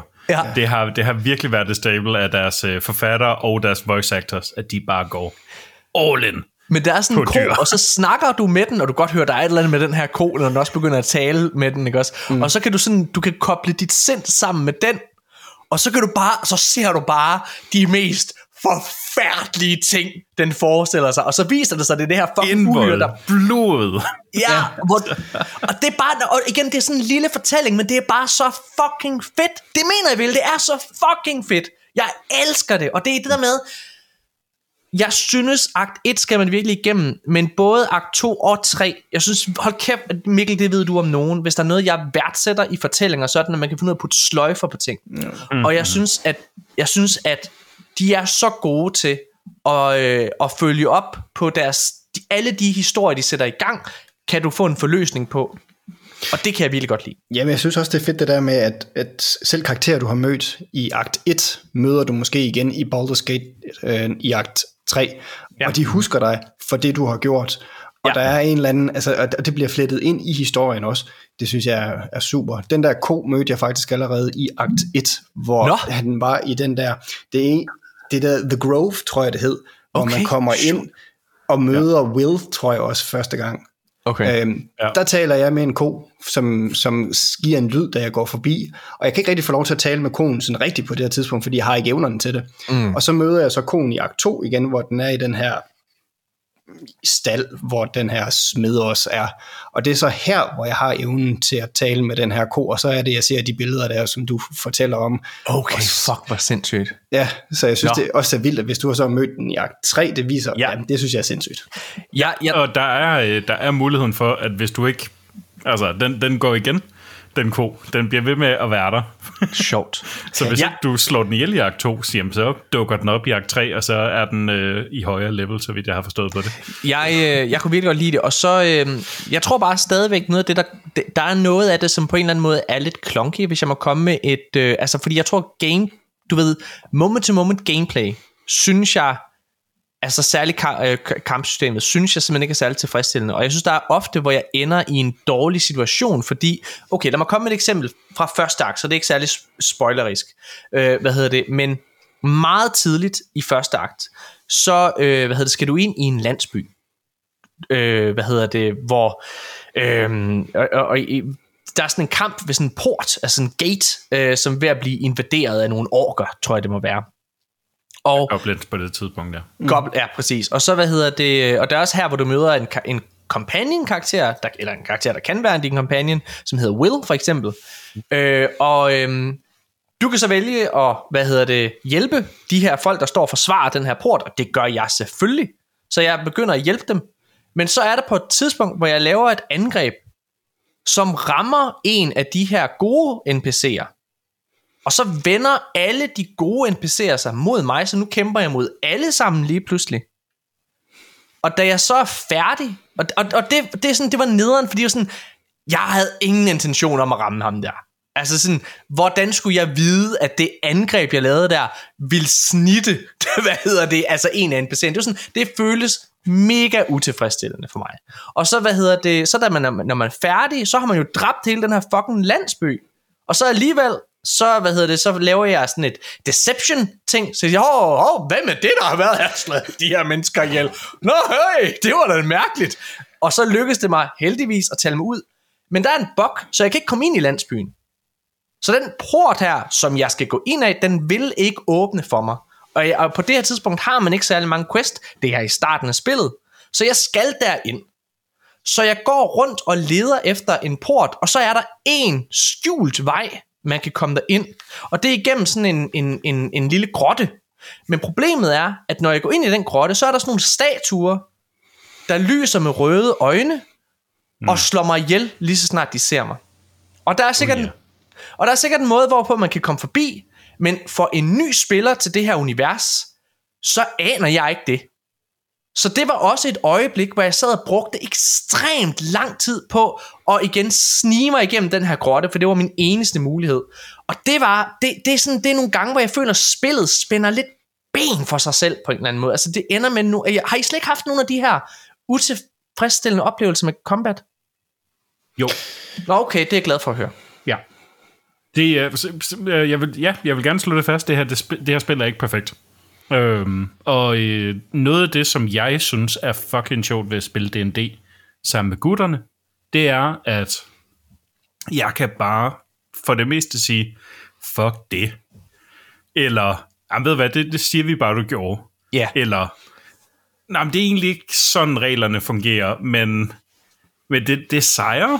Så lad os bare sige, det er det, du gør i stedet. Altså, sådan, Ja. de der r- regelbøjninger er fantastiske at bruge, når man, øh, hvad det hedder, øh, spiller den i virkeligheden. Ja. Men at spille D&D sammen med den her DM, som hedder Larian Studios, Ja. de er bare Benhård. Holde, de er bare, de er de regelrytter, og det er ikke det, den D er lavet til. Det står i næsten alle regelbøger. Det er regler. Hvad, hvad er regler? Altså, her er en masse regler, men øh, føl, hvad du gør, agtigt. Og det gør man ikke i det her computerspil. Nej. Sådan nogle, sådan nogle tidspunkter, som er den snittet ham lige, men altså det er bare sådan, så ville man jo så rollespille, at han sagde, uh, åh, pas på, Ja. ja. du var tæt på, agtigt, Ja. ja. eller sådan noget bullshit, ikke? Jo. Altså, men i det her spil, så er det bare, det, det er binært. Det er du nødt til at være, for det et fucking computerspil. Og jeg forstår og det, det men... er, det er en skam, fordi at det er, det er en af de ting, der gør, at D&D er sjovt, det er, at man kan have de her ting, og ligesom sådan vælge at formulere og snakke sig ud af situationer Ja. men ikke i det her spil. Der er det, der er det hvis, hvis du har trykket, så, øh, så, så er du nødt til at leve med den beslutning. For eksempel, og det kommer vi måske ind på, men jeg har spillet spillet både med mus og tastatur og med controller. Øhm, og det vilde ved det her spil, det er, at det har to vidt forskellige user interfaces. Ja. Alt efter, om man spiller med mus-tastatur eller med controller. Og den skifter i løbet af et, halvanden, måske maks to sekunder, så hvis du bare trykker på en knap. Og så skifter den til øh, controller interfacet, hvis du bare lige trykker. Den registrerer ikke det input, så du kan godt bare trykke for at skifte. Og så kan du så interagere med controlleren, eller så tryk med musen og for at skifte, og så kan du så interagere ja. med interfacet. Jeg vil gerne vende tilbage til, øh, hvad hedder det, Control. Øh. Men, men det er bare for at sige, at, at det her spil, det kunne virkelig, virkelig godt bruge en undo-knap en gang imellem. Ja, det, jamen lige præcis det der med, det hov, ved du hvad, det, det var ikke det, jeg mente. Det, altså det Præcis. samme, og det samme nogle gange, når jeg går ind i et terningerul, for eksempel, ikke også? Hvor det er, Mhm. mm-hmm. Altså hvis jeg siger, uha, vil jeg persuade, eller vil jeg decepte i det her? Du ved, når jeg så trykker på, mm, jeg tror persuasion, så så føler man, så er man fanget, for du kan ikke gå tilbage. Når du er gået ind i det her terningested, så har du committed, og det er også lidt irriterende. Og det gjorde faktisk nogle gange, så safe skummede jeg, og det ødelægger, det går lidt imod D&D-oplevelsen på en eller anden måde. Ja. Øhm, Og der, der vil jeg argumentere ikke rigtigt, fordi man i virkelig den D kan sige, ved hvad, det siger vi bare, du gjorde. Sådan, man kommer i tanke om, Okay. og forresten, jeg skulle egentlig lige give to D, D6 ekstra fra ja. min weird feed, som jeg ikke har brugt i tre år, fordi vi har spillet den her kampagne. Og men, men en undo-knap er jeg bare så enig med dig, fordi ja. Det vil, det vil have, det vil, ved du hvad, den Og, her og grund, grund til, at jeg nævnte det, det er netop fordi, at når man spiller med, øh, hvad det hedder, med controller, så er der øh, en af ens face button, de her A, B, X, Y, eller krydsebold, eller hvad fanden det hedder på øh, Mongol-konsollen, Playstation der. Øhm, jeg ved ikke, hvorfor What? Jeg lige pludselig blev Playstation antagonist. øhm, men hvis man trykker på Y med controlleren på min, eller jeg tror det er trekant på, X, Så øh, går, på man, så går man videre, eller så, så man skipper man tur. bare hele sin tur. Og jeg, jeg jeg tror ikke, jeg har talt på, hvor mange gange jeg er ja. kommet til at gøre det. Ja. Og det irriterer mig grænseløst. Og jeg synes faktisk ikke, det er specielt brugervenligt, når man sidder der. Der er eddermame gang i meget på ens controller. Så skal man trykke, ja. at det på Playstation R2, og så får man de her hjul frem. Og alt efter mm-hmm. hvilken karakter man nu har gang i, så kan der være altså seks eller syv forskellige hjul, som man så Radial skal... menus med, med 16 øh, options i hver. Jamen, og, jeg kan godt forstå, hvis nogen de tænker, åh, det orker jeg simpelthen ikke det der, øh, fordi det, det krævede altså også lige noget tilvænding for mig. Jeg har endda spillet Divinity, som, som gør lidt eller det samme, men hold da kæft, det, øh, det tog lige noget tid at, at blive fortrolig med, men jeg synes godt nok også, da jeg så lærte det, der, der kunne jeg godt lide det. Jamen, jeg, har, jeg har prøvet på at komme måde. til at slette en, en uh, radial? Øh, Hvad? Til at slette en af de der menuer? Øh, menuer. Hvad? Okay. det, kan man, det kan man komme til. Nå, okay. Og så skal Altså, man men- men, jeg bare- manuelt Men jeg vil i hvert fald bare lige sige, jeg, synes, jeg synes faktisk, øh, nu har vi jo taget hul på controller, jeg er ret imponeret over, hvordan de har fået det til at fungere på konsol. Jeg synes, det er ret fint, og jeg synes faktisk, ja, det er lidt en lille smule overvældende, men de er meget gode, ligesom mange andre spil, til at gøre det gradvist. Når man, altså sådan, du ved, du, så mange valg har du ikke i starten, altså du leveler jo ligesom op og Ja. forskellige powers og sådan nogle ting. Det synes jeg, jeg synes faktisk, det fungerer ret godt på konsol, Øhm, og jeg synes, jeg vil faktisk våge påstå, jeg har siddet og set sådan nogle guides, for ligesom, for der er jo igen, der er nogle puzzles, som jeg simpelthen synes er for svære for mig, så hvad fanden er det, jeg skal her? Øhm, hvad inde og se en guide. Og jeg synes, det ser så clunky ud, når man spiller, ser i nogle spil med mus, hvor man sidder og trykker, trykker, trykker, du går herhen, går derhen, går derhen, hvor det er, at man på konsol spiller man jo bare. Ja. Og, og du kan tro, at øh, jeg forstår godt, at du ikke kan lide combat, fordi fuck combat med en controller. det er helt sindssygt, hvor irriterende det er ikke at, kunne, ikke at have den der sådan fine, fine kontrol over, jeg vil gerne placere min fireball lige der, så jeg krammer fjenderne ja, og ikke okay. min ally. Altså, Helt sådan-. Den, mulighed er der også på kontrol.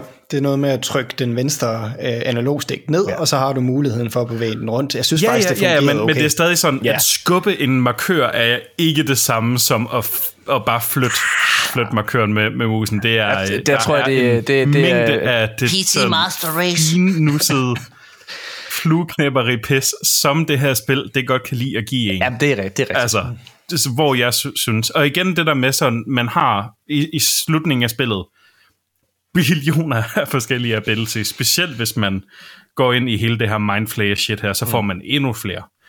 Og det der med at bare kunne trykke på den, i stedet for at skulle åbne menu, mm. gå hen til en anden menu, gå hen til en tredje menu, og så sådan skubbe, uh, whatever the fuck, vælge hvilken, og så videre, så videre. På PC, der kan du bare trykke på den, og så har du den. Så Jeg, hele, øh, hele det interface der, det, det er helt sikkert, at jeg Jamen, der- føler, efter at have spillet med begge, Der er ikke nogen tvivl om, at du ved, det her det er en af de det få... er et PC-spil. Ja, der, det her det er en af de få, øh, hvad hedder det, situationer, hvor, øh, hvor man kan se, En af at de det, mange situationer, hvad snakker Nej, det her det er en af de få, Få situationer, ja. det er en af de få øh, situationer, hvor det, er, det her det er et spil, som virkelig er lavet til PC først og fremmest, og så er det lavet til konsol efter. Ah, okay, ja. Jeg troede, du skulle snakke om, hvad der er bedre. Nej, Ja, nej, det altså, det, jeg tror, jeg, sy, jeg synes, for, for, for, for mig, så må jeg sige, jeg synes, det fungerer fremragende på konsol. Øh, hvad hedder det? øhm, Og jeg, jeg, jeg havde intet problem øh, med, med, hvad hedder det, med det der. Til gengæld, så var det mange gange, hvor jeg jo kom til at skippe en tur, fordi jeg kom til at trykke trekant. ja. Og det var fucking irriterende. Ja, Øhm, den, den, den skulle ikke... Altså, det, det er en af dem, som hvis man spiller spillet, så bare rebind den knap til et eller andet langt væk, fordi de, det er en de, fucking de, helt seriøst, den der undo, den jeg kan ikke forstå, hvad går der af jer, Alarian, ved at lave den knap? Gør det nu bare! Også Nå, fordi, hvis altså, man, i- i hvis man skipper en at tur, man så betyder det faktisk ret meget, hey. Fordi Ja, nogle gange så er det, det, det, det, det er virkelig marginaler, der gør, om du kommer videre eller det ikke gør. Ja. Så når du har skippet en Ja. tur, så kan du lige så godt, altså så, altså, fuck mig. Jeg, øh, prøv at, lad, os, lad, lad os komme med vores øh, konklusioner på det her spil. Øh, hvad hedder det? Er der, er, er der noget, I gerne vil snakke om? Altså sådan en eller anden specifik ting, I gerne vil snakke om med spillet, inden vi kommer med konklusion? Øh, jeg, altså, jeg vil bare sige, mens I sidder og tænker over, over det, jeg synes, det her det er fremragende. Altså det er et fremragende RPG-spil øh, på alle lederkanter. Jeg synes bare, der er nogle ting, som gør, at oplevelsen ofte for mig er blevet en lille smule mudret. Og det er også derfor, jeg kan faktisk, altså jeg, jeg skal være helt ærlig og sige, jeg har siddet, skal jeg give det, det her, den her karakter, eller skal jeg give det den her karakter? Og jeg har skrevet begge ting ned på mit papir, og så sagde jeg, når vi har snakket om det, så har jeg besluttet mig. Ja, Øh, det er også typisk sådan, jeg gør det. Ja. Så jeg har, jeg har, øh, hvad hedder det, øh, jeg har besluttet mig, mens vi har talt her. Øh, det har virkelig været rart, og det er igen det der med bare at snakke omkring ting. Det har været virkelig rart også at høre, at I har haft nogle af de samme frustrationer. Og så er jeg meget enig med det, du sagde, Mikkel. Bare fordi, at man giver noget, du ved, hvad ved jeg, 6 ud af 6, øh, så er det jo ikke nødvendigvis et perfekt spil. Jeg tror bare, ja, ja, okay, fair nok. Hey, lad os lave, øh, lad os komme med nogle øh, karakterer til det her fucking spil. Øh, Lav, skal du have lov til at forts- øh, starte, hedder det? Jamen, det vil jeg gerne. Jamen, min konklusion på det her spil, jeg har skrevet lidt ned. Ja, dejligt. Jeg har skrevet, at Baldur's Gate 3 er en fremragende og dybdegående rollespilsoplevelse, som hører til blandt genrens bedste. Spillets imponerende karakterudvikling, en historie, der reagerer på hver eneste beslutning, og et kampsystem, der præmierer taktiske tankegang og kreativitet, har sat nye standarder inden for moderne rollespil. Det er et langt og komplekst spil, men for dem, der søger det, så er Baldur's Gate i en klasse for sig selv. Selvom plottet umiddelbart kan virke simpelt, afslører det hurtigt et komplekst net af valg, konsekvenser og historier. Narrativets dybde er imponerende, og selv mindre karakterer bidrager med unikke fortællinger, der beriger den samlede oplevelse. Kampsystemet kræver øvelse, men belønningen er stor. Hver kamp tilbyder strategiske muligheder, og min påskyndelse af systemet voksede med tiden. Kreativitet er essentielt i Baldur's Gate 3, og spillets fleksibilitet det overraskede mig gang på gang. Verden i Faerun er smukt og flot genskabt, og selvom der var tekniske problemer, blev de øh, hurtigt mindre vigtige, sådan set i lyset af spillets visuelle og narrative kvalitet. Lyddesignet og musikken og stemmeskuespillet er fremragende og bidrager til en dyb indlevelse. De små tekniske fejl er til at overse i betragtning af spillets imponerende omfang.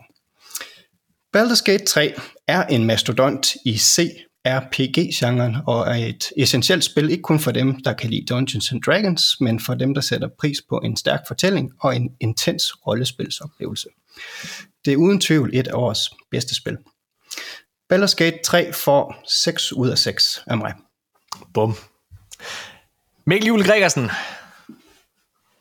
Jamen, øhm, i, uh, i, i klassisk Mikkel-stil, så har jeg ikke skrevet noget ned, fordi Nej. jeg øh, kan godt lide at, øh, at tvinge mig selv ud i situationer, hvor jeg er på dybt vand. Hvor du rander i flere minutter for at komme frem til, hvad du mener. Så jeg vil, øh, jeg vil bare starte med at sige noget, som jeg har skrevet ned i øh, vores artikel.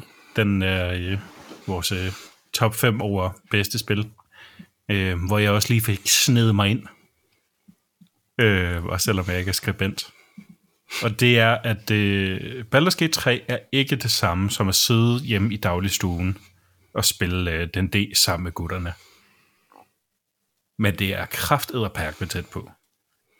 Øh, mange af de fantastiske fortællinger, som blev skabt rundt omkring i hele verdens dagligstuer og øh, mors kælder, øh, er til stede i det her spil. Både de kæmpe store, verdensomvæltende, verdensundergangsagtige fortællinger, men også de bitte, bitte, bitte små fortællinger, øh, som har enten øh, hvad det hedder, hjerteskærende eller hjertevarmende afslutninger på sig. De er til stede her. Det her det er et spil fyldt med nogle af de bedste historier, der er blevet fortalt i computerspil de seneste mange år efter min holdning. Øhm, spillet lider under sin ambition, som du også nævnte, Morten, øh, og det vil jeg meget, meget godt give dig ret i. Øhm, det er tydeligt, at Larian de har givet det her spil alt, hvad det kan få. Men de er heller ikke færdige. Der er stadig bugs, der er stadig balance-issues nogle steder, og du kan tro, hvor jeg er træt af at løbe rundt på en bane, efter at når jeg er færdig med et område, og bare lige skal rydde op. Der er rigtig mange gange, hvor jeg virkelig godt som som real life DM vil kunne sige, I er der nu.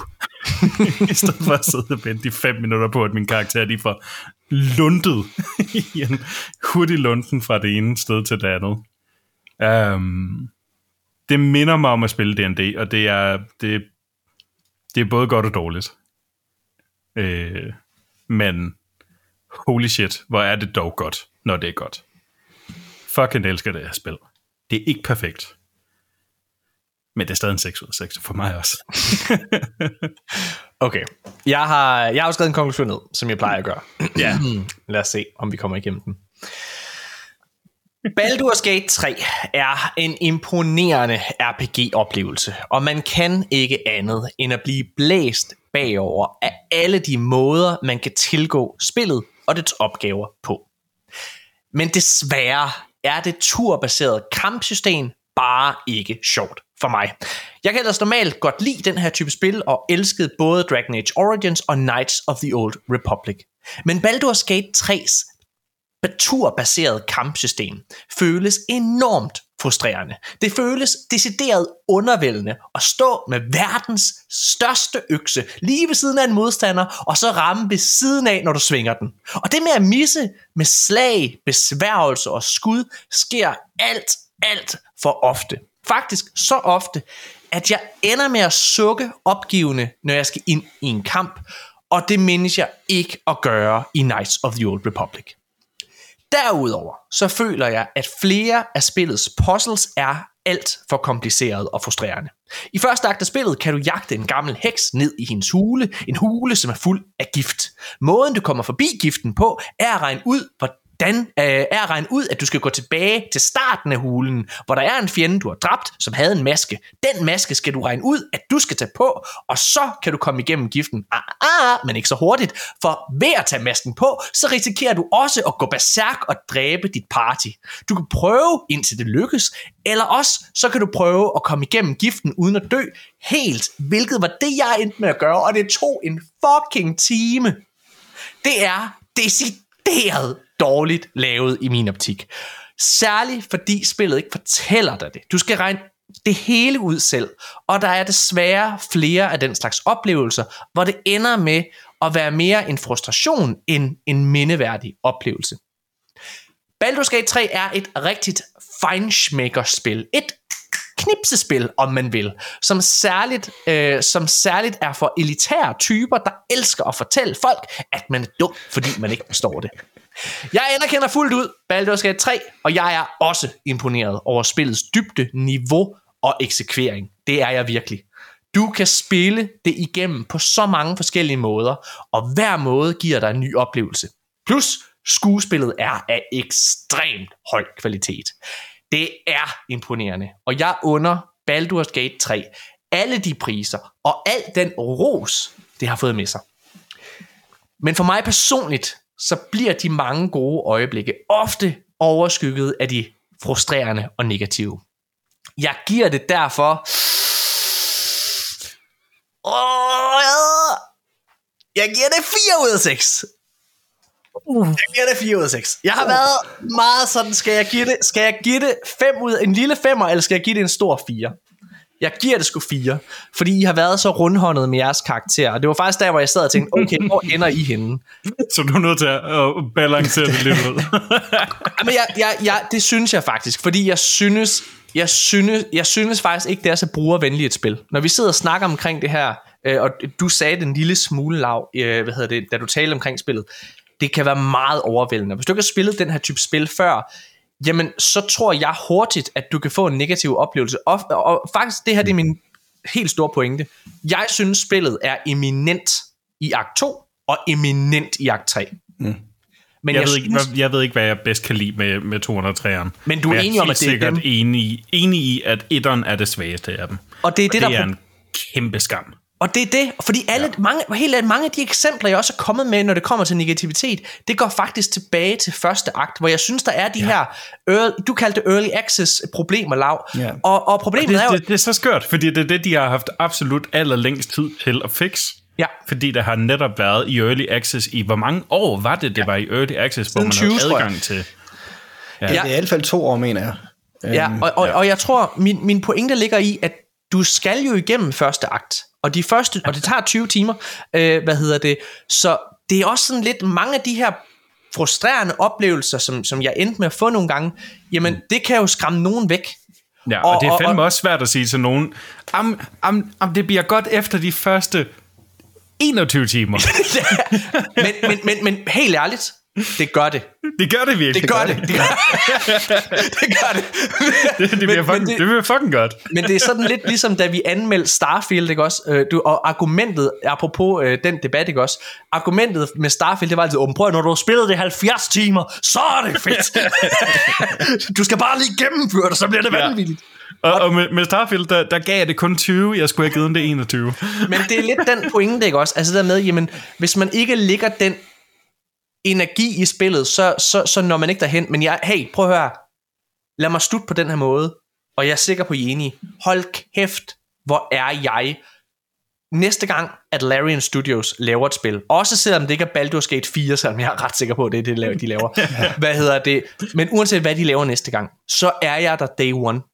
Fordi jeg synes, jeg, jeg, jeg synes det her det er, jeg, jeg ved godt, jeg lyder øh, nederen af ting, jeg har virkelig nyt min tid med spillet samtidig. Den, der, den, det har været så todelt en oplevelse for mig, men jeg, jeg er så imponeret over skåbet. Jeg elsker, at vi endelig har et studie her, som tør være ambitiøs.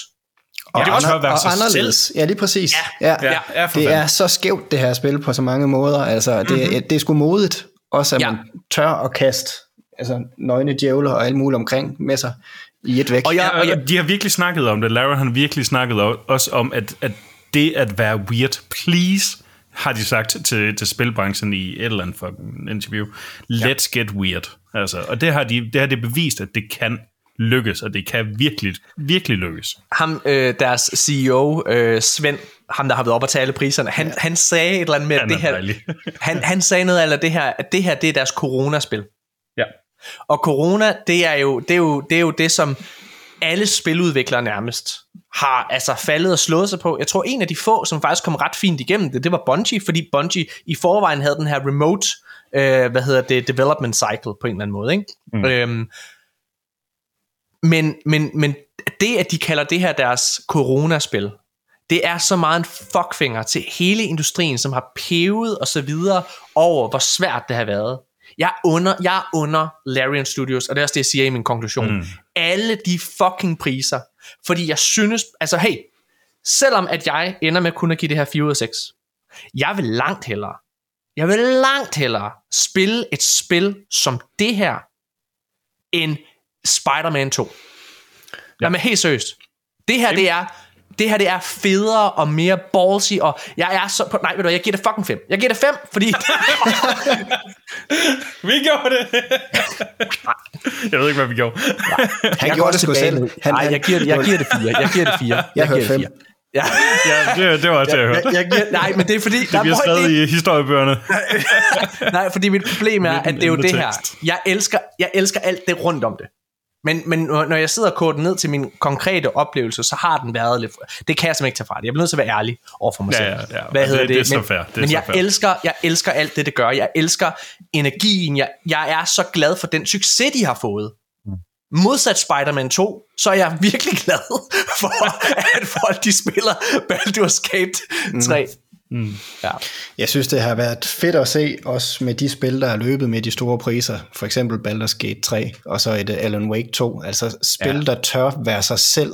100% enig, Lav. Spil, der tør øh, fortælle noget, der er lidt dybere end bare ren overflade, og så få så meget succes. Det er rent faktisk det, folk de gerne vil se. Ja. Ja.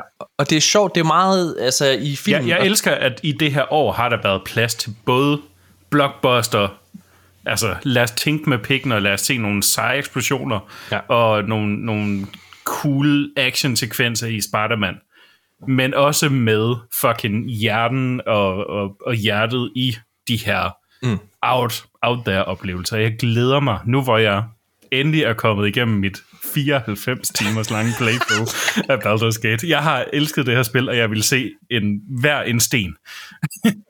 Ja, jeg, jeg er Øhm, virkelig jeg også... glæder mig altså, til at, at, at komme til Alan Wake 2. Selvom jeg ikke kan lide combat og sådan nogle ting, ikke også? Øh, altså, jeg, jeg, kan, jeg kan ikke forklare jer, hvor meget jeg elsker at gå på opdagelse. Du ved, mm. øh, i hver, altså hver eneste afkrog, man har lyst til at høre de forskellige skæbner og finde ud af, Ja, der- hvis der er en låst dør, så skal den satan noget med dirkes op. Ja, det er det. Altså, man er bare... Og, og du ved... Ja, det er fedt. Jeg, jamen, jeg, er virkelig, jeg er virkelig på røven over det. Og som sagt, det næste spil, Larian Studio laver, hold kæft, forstår jeg da bare day one. Jeg er så klar på det. Øh, og ah, jeg var ved at sige det her med... Øhm, Nå ja, der var, der var også en point. Ja, bare ja, lige er en point. det her med, at i film- og tv-verdenen, der har vi længe, du ved, dyrket unikke stemmer. Tarantino, øh, hvad hedder det? Tørne. Hvad siger du? Autørne. Ja, og Tjørne, mm. øh, altså øh, Christopher Morten. Nolan, alle de her mennesker, som har en unik, un, unik ting ved alle de Mhm. ting, de laver. Og der elsker jeg, at vi er begyndt at komme derhen i spil også. At, du ved, Sam Lake fra Remedy laver Alan Wake 2, som er altså virkelig, virkelig godt spil. At det ikke kun er Hideo Kojima. Ja, men, nej, men helt seriøst, men jeg, jeg, jeg, prøv, jeg kan ikke fordrage Hideo Kojima, men jeg vil langt hellere være i en verden, hvor Hideo Kojima han laver spil, end ikke at være der. Fordi Ja, for man kan jo mene om de spil, hvad man gør, og jeg mener mange ting, øh, men jeg synes fandme game, det er fedt, at han har en stemme. Og det samme med, hvad hedder det, den gode gamle Svend her fra Larian Studio, det er så Men tydeligt det her med, at han også har en identitet. Han Og det er Svend Vinke. Svend Vinke. Vinke. Svend Vinke. Og, det, og det du sagde i starten, Mikkel, det her med, de har trænet til at lave det her spil i så lang tid, det virker som et drømmeprojekt for dem. Mm. Hold kæft, hvor jeg bare under dem, at de har fået lov og, og, og lavet et spil, der for alle fans nærmest overgår de to første. Og det er jo nærmest en umulig opgave, de har stået overfor. Ja, Der er fordi- rigtig mange, der har beskrevet Divinity som uh, Original Sin, specielt Ja. toeren, som, som et perfekt spil. Altså. Ja. Det synes jeg ikke, der er. Nej, men derfor, altså igen, det, det kan godt være en 6 ud af 6 for dig alligevel jo. Ja, men jeg tror, jeg tror faktisk, og det er min pointe, det er, at omkring det her med regelsættet, så uh, Divinity, Original Sin 1 og 2 havde deres eget legally distinct uh, regelsæt fra mm. D&D. Uh, mange genganger, mange det samme, bare med et andet navn. Uh, men noget, der helt sikkert manglede, det var en ekstrem kompleks dybde, ligesom med, øh, hvad det hedder, øh, D&D. Ja. Og noget af det, som jeg faktisk synes, der fungerede bedre i Divinity, det var deres system. Mm. Hele deres regelsæt. Jeg tror faktisk, at at the end of the day, så vil jeg hellere foretrække at spille et Divinity-spil med historien fra Baldur's Gate. Hvis jeg kunne få en undo-knappen, Mikkel, så vil jeg hellere spille... Hey, så, hey, så, Larry, hvis I, hvis, der, hvis I lytter med... Christian Bang Enevoldsen, hvis du af yes, en eller anden årsag lytter til det her, op til Svend. ja, så, så sig lige, lav en fucking undo-knap, fordi så går jeg direkte til en 6'er. Ja. Same, same. øh, hvad hedder det? Øh, Lav, har du noget at sige her på falderæbet? Jamen, det var en fornøjelse at være med og tale med jer omkring det her spil. Det har jeg virkelig glædet mig til.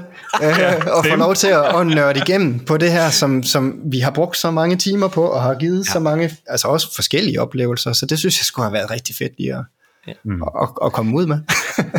Også mig. Altså, jeg, vir- altså, det har, jeg starter med at sige det, jeg har boblet indeni for at, for at snakke omkring det, fordi jeg har glædet mig. Der er så mange watercooler moments i det her spil, og ja, altså ja, det, det er helt vildt. Hold kæft, hvor er det, hvor er det fedt. Der er bare sådan... Og jeg, har, jeg har lyst til at tale om spoiler-ting med jer lige, Ja, lige ja, med ja, at optage. Spoilercast. In the comments, vi skal have spoilercast. Overtale Morten. Det skal vi ikke. Mine damer og herrer, hvad hedder det? Tusind, tusind tak, fordi I har lyttet med til den her anmeldelse. Jeg synes jo, man skal gå ind og læse Lavs anmeldelse. Øh, 6 Ja, ud af er 6. skidegod. Og jeg kan Jeg, høre... jeg læste den i dag. Er det rigtigt? Nej, Ja. du har, for, din, du har snydt. Vi må ikke vide, hvad hinanden tænker. Ja, vi har snydt på Ja. flere fronter, tror jeg, fordi der er også den der artikel, du omtalte, Morten, med vores top 5 spil og sådan noget, og det er jo lidt svært ikke lige at se, når der står Mikkel, og man lige Det har jeg sgu ikke gjort. Jeg gik, jeg gik ind i den, og så scrollede igennem, og så ser jeg, så ser jeg bare, at der står Baldur's Gate, og så tænker jeg, nå, det er min. Og så læser jeg den lige over, hov, nej, det er ikke min. Vent, nå, det er Lavs. Åh, oh, fuck. Lav, er din, øh, er din første plads også Baldur's Gate på øh, årets bedste bedst, bedst Ja, spil? det, det er det sgu. Hold da kæft. Ja. Jamen, det, kæft, hvor er jeg glad for det. Altså, øh, hvad, hvad er jeres lister? Vil I sige dem højt? Hvad er jeres top 5? Jeg kan lige huske, hvad jeg endte med at skrive på. Jeg kan lige hurtigt slå det op. Ja. Jamen, det vil jeg gerne. Jeg har Alan Wake på en, en anden plads. Ja.